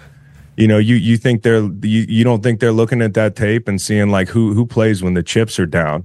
Like those are the guys I want in my corner. And so like I'm a big George Pickens fan make no mistake about it. I said he's got Hall of Fame talent and people laughed me off the stage earlier. Steelers Depot was like what the hell is he talking about? Steelers Depot's but uh in your yeah ass. Steelers Steel, no they're God. good. They actually aggregate and credit so I appreciate those fellas at Steelers Depot. But the point I'm making is I'm a fan of these guys and that's where I'm coming from. It's like I think you can be great man. Don't let these situations whether it's Canada or the quarterback, like steal your joy, man. Like go out there and play your ass off because there's always something to play for. And that's the culture, right? A you know, big like bag, that's when you talk man. when Like- you talk about a bag, the, but like you got a culture to uphold. There's guys like Merril Hoge watching the game saying the turtle, you know, tight ends look denominator. like two turtles On the humping. Everett. Uh-huh. Yeah, he's not and- happy. And Ben, Ro- i- i- that's that would be enough for me. Like knowing that, hey, uh, Kevin Carter's watching my game in St. Louis, or Kevin Kevin Greene, or one of those guys, or, or Grant Wistrom. Um, I, I want to play for those guys are watching, even if we're out of it. And so, like, just you know, like the culture is the most important thing in Pittsburgh. If you don't have that, you got nothing. A to the J. How do you think KG would have felt about George Pickens over there in that to say? That's the thing. Like oh, Bill yeah. Cowher yesterday. Oh man, Bill Cowher yesterday was on the program. He was on the show, and uh, he was just like getting pretty. To say you don't want to get injured, like he was, he like Bill Cowher, you know, and I think he, I don't know how long, how much you've been around him. He's constant like coach motivation, mm-hmm. and normally Yeah. about the Steelers, he's trying not to cause any problems because he knows his voice carries a lot of weight. But boy, he was not happy about the George Pickens situation. It was, it was one of those things that like everybody was like, "Come on!" But to your point, we all think he could be great. So it's like, he can be great. yeah, it just sucks, you know, to kind of watch it all don't unfold. don't let them get you down, George. Man, like every year your career is not going to be this way. Don't have this on your resume. And it's just one or two plays. These guys can come out this weekend and play their ass off. I think the Steelers win this weekend. I really do. I mean, Jake Browning? Yeah, I, I, Jake yeah. Browning? Jake Browning's Jake Browning's awesome, man. Like the the throws he made last week against the blitz, the shot he took early in that game and hit Chase, and that you know, like the the overtime throws. I mean, this guy's awesome. He's the quintessential backup that can make it work in today's NFL because he can do the the paint by numbers thing, but he can throw off platform, which I think is a huge thing. And you know, I, I, I hate to sell hope to the hopeless, but like if if you're Cincinnati three weeks ago, I'm like, hey, look at our 17 run. You know, you you got that kind of talent outside. You have good uh-huh. defensive pieces, the whole thing. But I do think when you look at that first game, and we'll find out if it was just Jake Jake getting his feet wet or not. But the Steelers they held them to 38 offensive plays.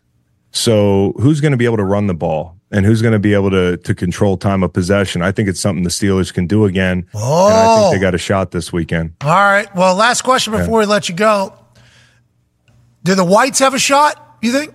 they got no shot, bro. I, I was.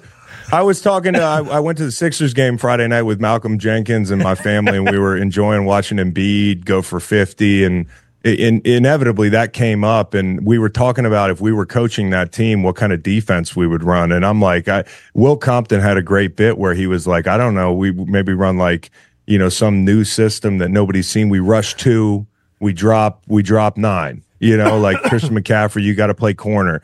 That's the position I'm worried about now. It it, eh, everybody knows the elephant in the room is like there's not enough kids at Iowa on scholarship to field a, an all white an all white defensive backfield. So that's what I'm worried about, Pat. You know, and and I said today I was like I was trying to come up with a really good tweet about white football players, but I was a little bit slow. It took me a couple days. Oh, speed will be the problem, and speed kills matchups. Uh-huh. Mm-hmm. Yeah, it does. You It could does. potentially, you know, we got a lot of pass rushers. Oh yeah, tight ends, pass rushers, offensive linemen, and we got we got some punters. And you know, Pat, you know, uh, maybe you could come out of retirement. No, no. Um, not No, that there's a a lot better whites white in there punters. now than me. Oh, a lot better whites We out get there Johnny than me. Hekker out there, you know. There's a uh, lot, lot of good ones out so- there. Thomas Morstead, I, go I'm, white I'm betting the I'm betting the over in that game. Yeah. from the one side. just just over in general because I think the the the the offensive whites are going to score, and I think the defensive whites are not going to be able to get a stop. Okay, so this is going to be a shootout. This is you. You It's gonna be a referenced this this game earlier, 54-51. Yeah. You think yeah, this it's going to Chiefs be Rams? Miami and Dallas this weekend. Is is what it might look like if those two offenses are rolling. That's what it looks like. Okay. Is Chris aware of the deal that you struck Yeah. for us? Or? Yeah, I don't know if you know this, but I What's ver- the deal? Very early in the process. Yep. Big like, deal. Almost immediately after seeing the tweet, I I made an agreement. Yep. Mm-hmm. Mm-hmm. Yep. We do not know how the other side feels about said They agreement. accepted. Too They late. accepted it. Polynesians, Samoans, Ooses, Tongans on we get Puka. Yeah. we get Puka. Yeah. we get we, we get all the Ufanga. big- Yeah, Vita Vea. Vita Vea. safety. Yeah. yeah. I, I don't know though. You know, like I, I defer in the racial draft. You know, I, I think it Well, we works gotta that have way one. where we I- get the last Yeah. pick or something. We'll do it at the Pro So- Bowl. Put our foot down. That's smart. Yeah. That's what the Pro Bowl games will actually be. Exactly. What if I do Dort- think he fixed. I think he fixed the Pro Bowl. Yeah, agreed. Yeah, I think so too. A lot of interest. Mm-hmm. Sweet. Holy hell. The interest in that game. Yep. Man. People would try. Oh yeah. 100%. I'd watch. I think a lot of. I think a lot of people would be cheering a little too hard for their side. Well, that's what happened. Yeah, you that's see, where that, we are. that is what all the football people, you know, Yeah. we're trying to turn this into a reasonable discussion. yeah. Yes. But boy, the people that have America, never been, though. yeah, oh yeah, Yeah, the Bosa's took it on the shins. boy, Yeah. Nick Bosa reading this tweet, chomping at the bit. I mean, there's a lot of that going on out there. But we just want to let everybody know football brings everybody together. That's why that Uh-huh. Discussion does, can man. happen. That's what a football locker It room does. is. It's Can we beautiful. Stop? Can we stop arguing over everything? I said this on my pod last week. I'm gonna let you let you guys kick me off the show, but No. Can we stop arguing about quarterbacks like it's politics? Can we stop arguing over our teams? It's the holiday season. Yep. You know, like uh, nobody died. We're, we're you know, like I watched the game the other night with I had a seven year old son. He stayed up till eleven o'clock with me. Watch the Eagles lose. He's in shambles. The over didn't hit. He knew it. Nobody won in in our household. And uh, and you know, I just think about it. It was such a special night. You know, keep things in perspective, man. It's the holiday season. We got football every damn day. Can we stop arguing about things and come together? Oh yeah. Right now. Over me. Me on three. No, team on three. Team on me. One, two, three. Team. Hell yeah. I can say it too, right? Yeah. Well, you are what? I would hope. Ladies and gentlemen, Chris Long. Hey, you want it? Merry Christmas, Chris. Merry Christmas, guys. The Long family. Love him. Legends. So good at the football. Yeah. Kyle was supposed to be a baseball player. Yeah. Yeah. Like, I think he was supposed to be a baseball player and then uh, played football, I think, one year at Oregon or whatever. I think he played baseball somewhere else. Transferred to Oregon, played like one or two years, top 20 pick. Yeah. Yeah, beast. Just absolute monster of a man. So athletic. Just, oh, I'm big too. Yeah. And he was able to run, throw, shoot, uh, everything. I hung out with him a few times out in Los Angeles. What a legend Kyle is. Now, I got a chance to be around Chris a few times as well. Also legend. But that whole family, just football folklore. Dogs. You know what I mean? Like just when Kyle was a free agent there for a bit, he was in the Raiders building. They're like, oh, he's probably going there because Howie Oh, yeah. is like Raiders legend or whatever. And obviously, Howie's been on TV for Long time. 30 years, maybe, Yeah. uh, whatever it's been. He's been a part of the NFL story. Shout out to Chris. We appreciate him. I, I did like his take, though, on the whole, like, got a guy from Boston running socials, which I appreciate. We got a five dude team over here. We're in the middle of this, you know, maybe the wording. Gump, a lot of pressure during the show on Yeah. you, pal. A lot of pressure on right. Gump. You know, he's the one that uploads all the videos live during the show onto X. And what he chooses to caption is really, you know, how do you want to tell the story? And we would like to let everybody know that Gumpsh, myself, Bud. we have an actual plan. Like, we don't need just views, like Jet Passan said. No, no. Let's not uh, immediately just throw whoever under the bus. Let's give them at least a little bit of uh, uh, a direction on what is actually said in there. But boy, those videos will just get Oh yeah. yeah. with a different one, and it is gone. So the internet's a wild place, but we're lucky to be on it. And Gumpsh, we appreciate you, pal. Thank you, brother. Gumpsh, a lot of pressure. Could you imagine if you would have put like a like an Indianapolis Colts Shane Steichen fire tweet out while we're filming live breaking? Yeah, that's a, that's a tough move there. Yeah, that would have been. I mean, Especially the per NBC. That, that's what got me really riled up. Yeah, breaking and per NBC. That's it. Legitimate. Oh, okay. You heard him run through JPA football, Dov. Cl- He probably Yeah. said that to his guy. Listen, we're not Dov. We're not ML football. No. We're not JPA football.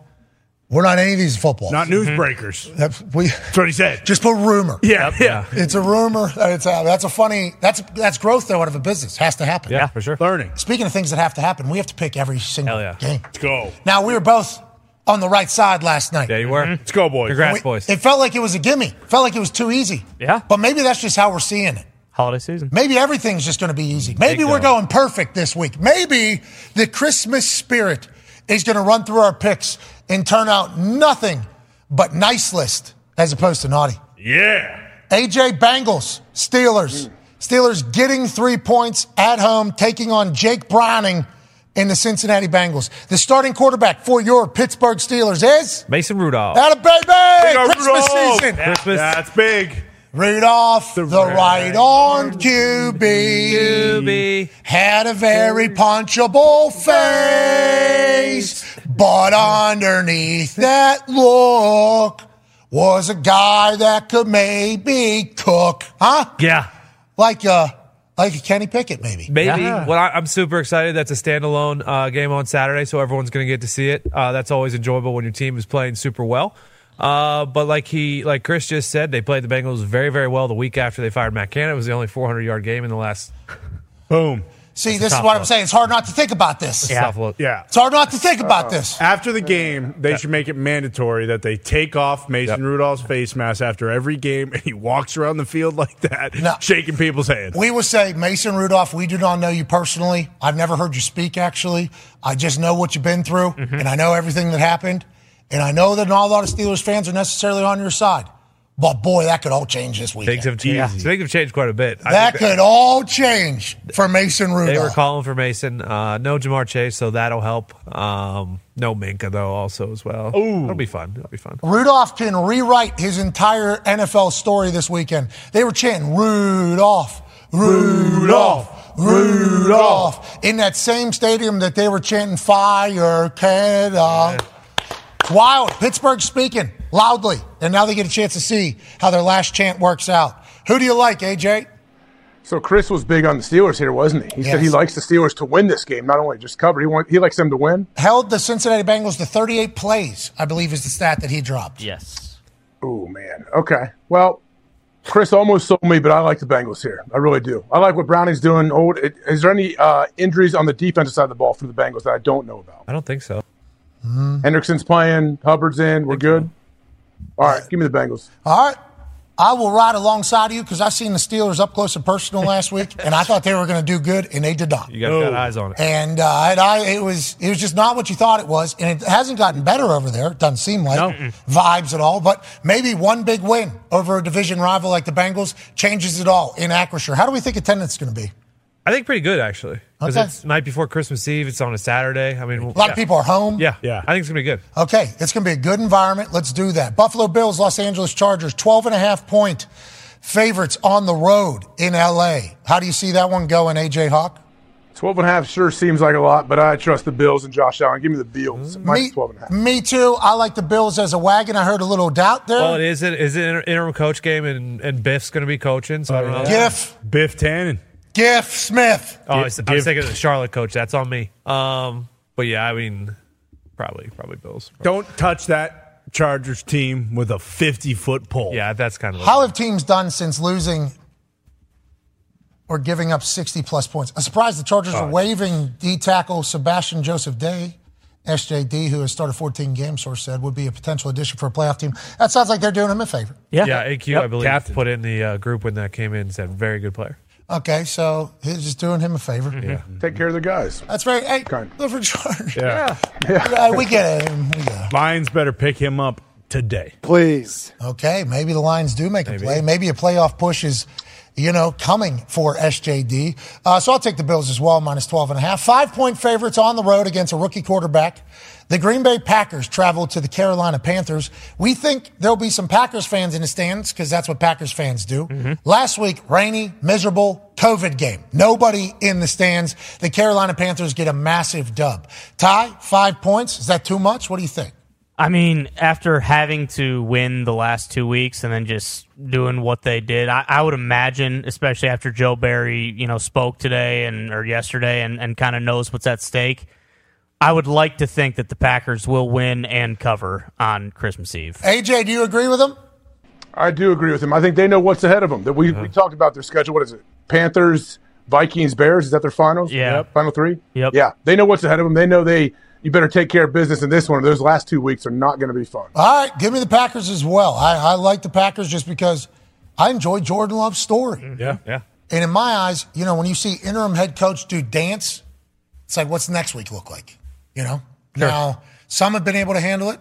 Are the Carolina Panthers built to handle it? We shall see. I like if they do end the season on some dubs and they make it a real difficult end of the year for Tepper on who he's going to do what and what's the future look like for them. But give me the Packers. Let's go. Seahawks, Titans. Seahawks, three and a half point favorites in Nashville, Tennessee. AJ Hawk, we see what Drew Lock just did on Monday Night Football. I think Geno's back. Yes, he is. He's playing. Geno back being the starter, but if he ends up tweaking it again, and in warmups he looked good. It was Yeah. a groin. He was doing a lot of these exercises. He was bouncing a lot. You know, it was like I thought Geno was maybe going to go. They said we need you to get healthy. Drew Lock put that shit on, you know, and did his thing. Uh, do you think that momentum carries with Geno Smith coming back into Mike Vrabel's backyard? I think it does. I think it really does. I know Geno even said like he was he was hurt, but he was happy for Drew Lock. The fact that Geno felt like he could have played maybe on this last game. But yeah, give me Geno. I think he's going to take a few shots deep. He's going to take some shots early and want to make some splash plays. Okay, so three and a half. Who do you like? I like the Seahawks. All right.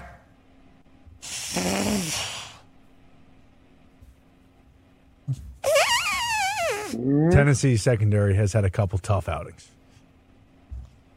Give me the Seahawks minus three and a half. I need to stop doing just the Vrabel thought. You know? At this point, especially, they're eliminated. Derrick Henry had 20 balls Bingo. for less than 15 yards. Bingo. Historically bad. Yeah. Seattle still, you know, same In it. deal. Yeah, they're in it. Seattle Seahawks, give it to me. Cleveland Browns favored in Houston by three How do you feel about Joe Flacco going to take on CJ Stroud? Case Keenum, it looks like right now. Yeah, it's two weeks now, the concussion protocol for CJ Stroud. Hope he gets better. The face of University of Houston for a while, Case Keenum has a chance to do it again. Do you think he does, AJ? I love Case Keenum as well, but no, I'm taking the Browns here on the road minus three. I think they have something going right now. There's some magic in Joe Flacco, and I want to see if he can continue. We have agreed on a lot of these things. Let's go to the next one. The Colts in the Falcons. Colts getting two and a half down in Atlanta. What? I know where I'm headed. AJ, where are you ah. headed? Give me the Colts on the road. Man, I cannot believe the Colts have to be offended. They're just Is this a- is chips this a mistake over their the- I'm just going to double check, but it, No, might right. No, it might look Yeah. like it's wrong, but it is accurate. That's nuts. What's this mean?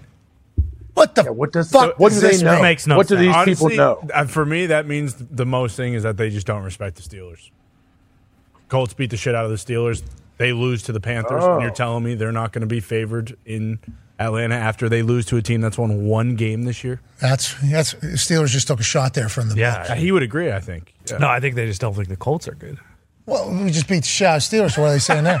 Well, yeah, I agree with what Connor said. Okay, all right. Well, don't you don't need to throw us under there.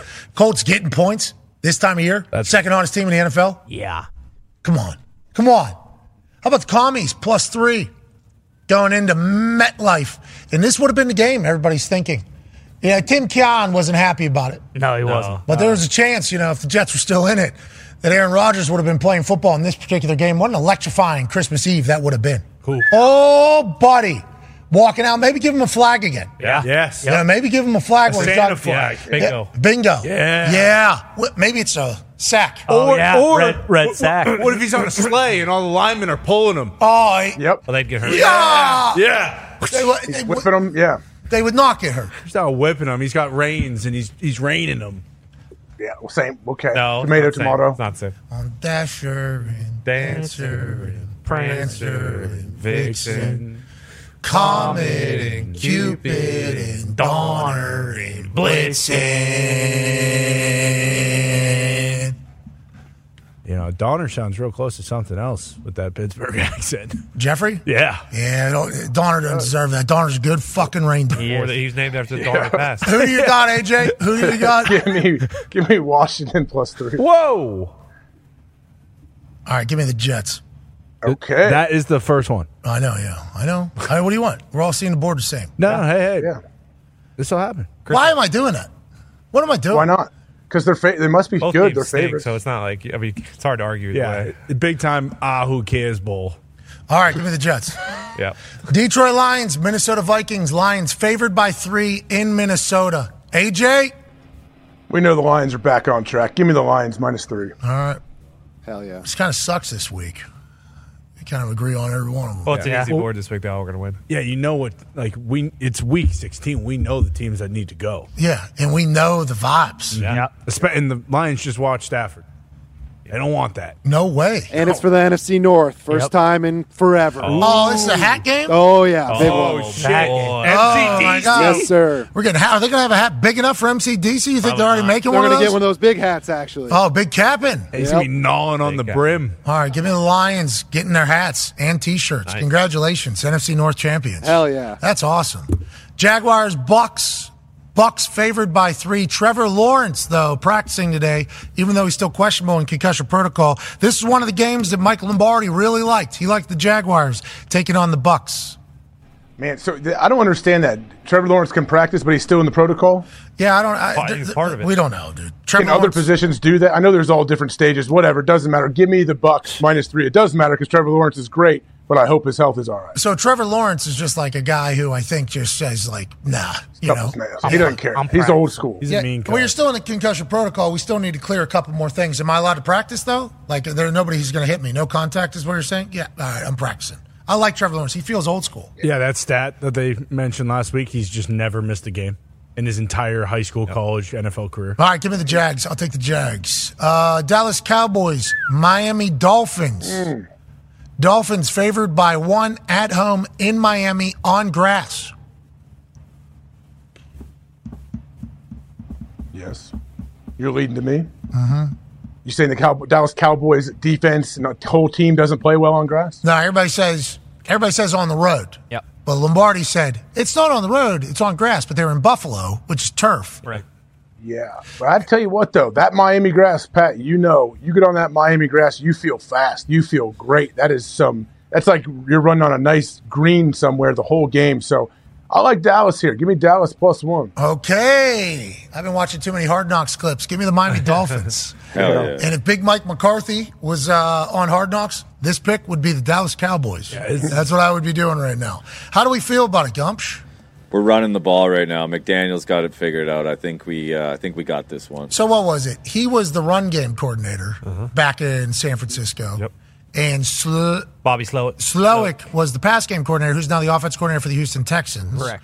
Back at the Niners, right? Uh-huh. And then now Slowik is going to get a head coaching job probably because of what the Houston Texans offense is doing. Should. And Kyle Shanahan has been able to just kind of continue on Yeah. with guys leaving and continuing to go to the coordinator position, right? Mm-hmm. Because we see McDaniel's offense and we see it throw, throw, throw, throw, throw. And everybody's like going against the run game. They're like, hey, you need to run the ball, you need to run the ball. He was like the run game guy, right, at San Fran? Yep. Gumpsh? Yes, yes, yes, sir. How come they weren't running there for a while? I don't know. I think it was he. Think about everyone goes from like OC to head coach. He went from run game coordinator to head coach, and calling the plays. Like I think that was a lot in one year. I think he's a little more calmed down this year, and the splits every game are like 50-50 pass and run. All right, give me the Dolphins. I like them. You like Big Mike. I understand it. I can't wait to watch that game. They got we got some good ones. Hell yeah. Right. Cardinals, Bears, Kyler, Justin Fields. Now, New England Patriots are watching this game closely. Very close. How come, Con Man? If the Cardinals win, that essentially locks in the two seed, or at least takes Two Arizona. Uh, yeah, the two pick two seed, Jesus, and uh, kind of takes the Cardinals out of it. There's still an outside chance. Uh, the commies kind of sneak up there because I believe they have four wins. Uh, but this would be a massive Cardinals win. Patriots are top three. Marvin, Caleb, Drake. Okay, so Patriots are obviously keeping an eye on this, as is the rest of the NFL. Four point favorites at home are the Chicago Bears. You think they got to figure it out against Kyler? I think the Bears do. I think they. Uh, I mean, I'm not saying they're a finished product; they haven't figured out. But I like the Bears in this game minus four at home. I'm trying to figure out Kyler in Chicago in December. Yeah, cold. I think it's going to be decent though, isn't it? At least in the Midwest, it's not It is. super cold. Yeah, just raining, right? It's supposed to be like 50 or 60 or something like that. Monday, I think it's supposed to maybe crack into the. Su- Is this Sun- yeah? Sunday in uh, Chicago is high of fifty and no rain. Oh, Oh, wow. That's a beautiful day. really nice. little cloudy. What is it at night? Uh, 'Cause that's- 48's low, so I don't know. Okay, yeah. All right. ZD, baby. not Lake even- effect, lake effect, guys. Just gotta keep that in mind. What, Get the ca- lock holder. Easy come, easy go. That's what they say. Wind chill. There's a bit of wind. What is the wind? 15 miles an hour. Oh shit! That's nothing. Nothing. Bring the big coat. 15 miles an hour is a lot. Shout out to the punter. What's it gusting? 60, 70. Ooh, it's a lot. Could you imagine 60, 70 mile an hour winds? Gusts of it. Imagine it happened to Out of be nowhere. fourth down field goal. Carries the ball out of the stadium like sideways. And it, it was completely calm on third Yep. down. Yep. Run the team. 25 second play clock. Jogging out there. 60 mile an hour gust. Knocked over. The entire down. All right. Remember Tyler Bass against the Patriots? They tried him in Buffalo when the Patriots ran it. Oh, yes, yes. And Tyler Bass jogged out there. Wasn't really that windy. Yeah. And then, see ya. Yeah, took it. All right. Give me the Cardinals. Plus four. Hell yeah. I saw Kyler run last week. Yeah. James Conner. I mean, they just ran for 200 yards on the Niners. Bears are good though right now, aren't they? The Yeah, Bears like really yeah, good right I'll also add on to losses. the locker room has been super, super with Justin like last couple because they keep talking about Caleb and uh, Drake. Oh yeah, I've heard uh, DJ Moore came out and said something. Yeah, the, the whole defense basically. Oh, the defense also came out and said something. Yes. Okay, they've been watching film. I assume they know. Yeah. They felt what Justin Fields has done since what week six? What was it? Since week what has he really started turning it on? I would say right around that time. Okay, look at the Chicago Bears maybe figuring it out. Post bag man. All right, I think they win, but give me the Cardinals. Uh, now, Christmas Eve evening. This is the one that everybody's jacked up about. Oh, yeah. A nice holiday classic where the Denver Broncos are favored by seven in Mile High against Bill Belichick and the New England Patriots. Con man, how do you feel about the New England Patriots and zip on the ball Zappe to take on Russell Wilson and the boys. Yeah, I feel a lot better if that nine guy was suiting up. That would be huge. He's our best player, and Christian Gonzalez. Uh, overall, how do I feel? Like I have going into every other game. Let's keep this thing close and let's shit the bed. Okay, seven points. Sure, we could cover a seven point spread. But you know what story I kind of love this year? Russ and Sean Payton coming together. You know, becoming one simpatico, if you will, even though he was You're trying to mush this right now. yeah, yeah, exactly. No, no, I don't want to win. I'm being dead serious. I've very much enjoyed the one in five Broncos to this, you know, new team. Now they need a win to stay in it. It's very, very hard to see a team who is three and eleven, you know, go into a team who's competing for the playoffs house, take them down, especially Sean Payton. But in the end, it doesn't matter. The Patriots are going to lose, and the Broncos are going to win. Seven points, I have no idea. I don't feel like I did last week with the Chiefs, where it felt like they were going to cover. I have no clue. AJ, what do you think? I like the Broncos minus seven, but with that being said, it's one of those games. The, the Patriots could come out and win by 14, or I think the Broncos could win by. It would be cool if Judon was playing. Give me, uh, give me the Broncos. Yeah, what's the weather? If it's snowing, then we have a chance to keep it close. Because Bill would just have an idea, Defense. strategy of some sort. Yeah. yeah, be able to do it. Uh, it's uh, 31 and sun. Okay, oh, it's perfect for Russ. Russ is going to love it up Yeah. there. Mile high, he's been training. Oh, yeah. He's riding all over the place. Oh, well, place. that's the high for the day. This is at night. Uh, probably in the teens and sun. At night. Well, the sun's not going to be out. Oh, It's okay. Courtland Sutton can't wait. Zip on the ball, Zappe in the cold. Guy might freeze to death. Bron- Broncos favored by seven is who we're all picking. Now, let's go to Christmas. Raiders Chiefs, old school rivalry in the AFC West. Who do you feel is going to win and how much are they going to win by, AJ Hawk? So I, I like this Raiders team. I like what Chris said. Keep it, you know, you, you found your coach, I believe. But I like the Chiefs. I think the Chiefs are going to find a way. I don't know what they've been doing. I know um, who was it that told us you like we should be impressed when when we talked to him. Was it yesterday? Like with how they're able to win in different ways. Bill Cowher basically said they're just playing different football, I Yeah. think. Yeah, different ways. So give Andy Reid even more credit. He is saying, I'm not sure. Like, yeah, I get it. I understand that, but give me the Chiefs minus ten. I will also, I love the Raiders. I'm a big fan, but I'm a believer in uh, Mm-hmm. champions. Yeah. Yep. And I'm a believer in Patrick Mahomes, especially after watching that quarterback series last offseason. Yeah. He's a guy. Christmas. Taylor Swift's whole family's probably going to be there. Travis Kelce's whole family's probably going to be there. They're shaking hands. Jason plays, you know, the day before, right? No, right after them. Oh, okay. So maybe not Mama Kill. Maybe Donna will be in Philly. Yeah, we'll see. I hope they do get to exchange pleasantries, though, Yeah. about a match made in football heaven. That's right. Amen. Maybe Kelce even scores a touchdown, too. Maybe. Boy. That'd be good. Yeah, people are hoping for that. I, I'll go back to the well. I'm going to bet it again. Yeah, I I'm going to give a hit it. Anytime touchdown, Travis Kelce this week. Whatever. Hey, way to go, Trav. Congrats. Good job, Trav. Good job, Trav. I'm proud of you, Trav. Way to bounce back. A lot of a lot of distraction in Travis's life. Oh, yeah. Mm-hmm. Could have broken most people. Sure. Yeah. He's been able to just maintain his professionalism. What's that? I agree. What are you saying? I I agree. What are you doing? Nothing. I, I just said I agree. Nah, that wasn't your face. You did like a full. I went like this because you said maintain, and it's like, he's having a good year, not the same as last year, but still. I was talking about him as a human. What, Oh, what are you, oh, yeah, What are you even talking? He's an Ohio guy. Oh, my hard. bad. Yeah, yeah. Giants versus the Eagles. 13 and a half point favorites at home. Tommy DeVito playing? Ooh, I don't know. Uh, do we? What's the word on this? Who's the quarterback we- for the New York football Giants? Do we eat seven fishes on New Did Year's? I believe Tommy Jones-o? DeVito is Yeah. back. Tommy who?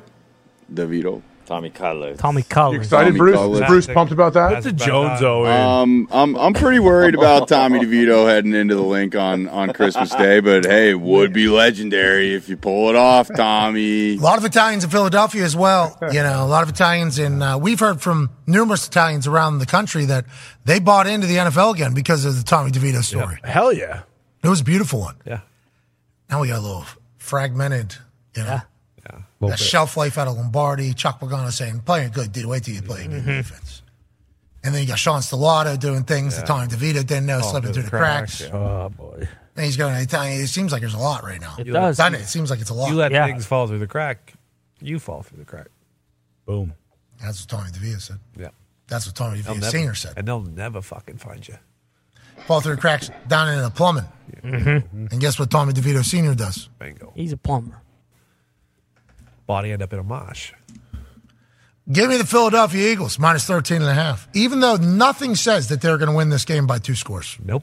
I believe their record against the Giants over the last four years is something like ten and one. So But this year's team is vastly different. True. And Jason Kelce's like, yeah, we're just not playing as good as we should be. It's like, oh, we agree, but we're watching it. But was that the moment in which it changed?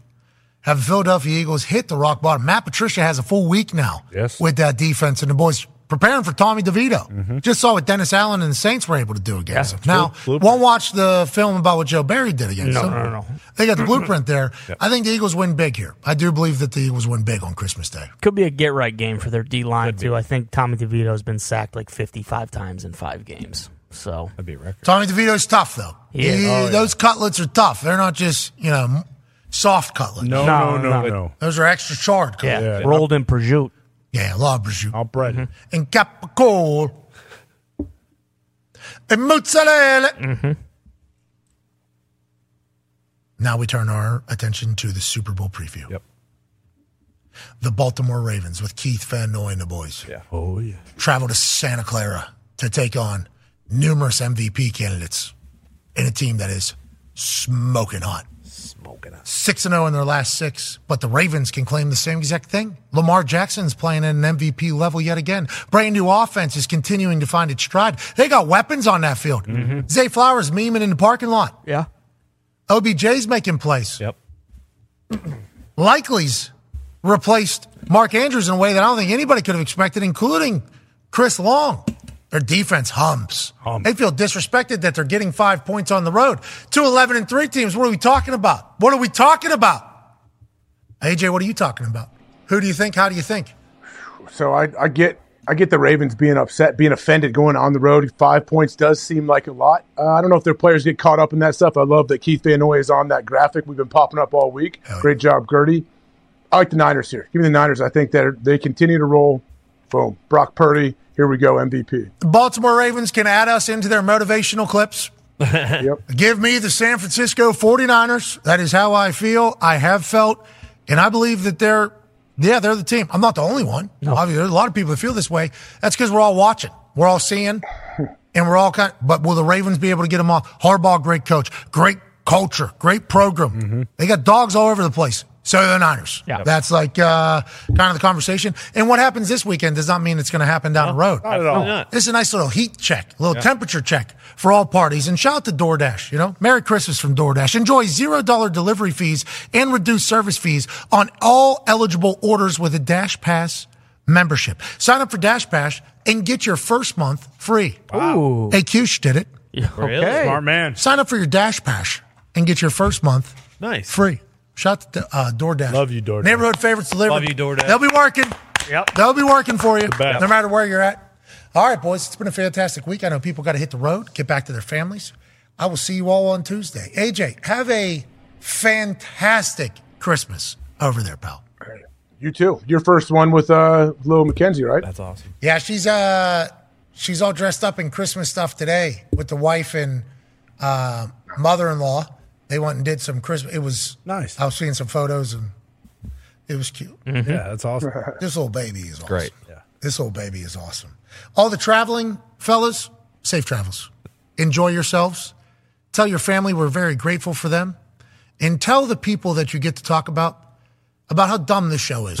Oh yeah. and how thankful we are that people watch every single day and allow us to go through life alongside of you. Now, I very much understand that there's a lot of opportunities to watch other stuff. I understand that some of the times this particular program is terrible. It is ass. And for Christmas, I ask Santa Claus for a good show every day, but I don't think that's going to happen. No. Santa's only got so much time. But the fact that you allow us to be a part of your life, we are eternally grateful for. We hope you have the greatest Christmas of all time. We hope your mindset is in a fashion where you f- reflect upon the year that was and understand that maybe it wasn't perfect, but next year is going to be even better. I hope you see your family and friends and you remind them that you love them because you have no idea what's going to happen tomorrow. And I hope Santa Claus does you all very well. Have a good one. You're the greatest. We love the hell out of you. Be a friend. Tell a friend something nice. It might change their life. Merry Christmas. Goodbye.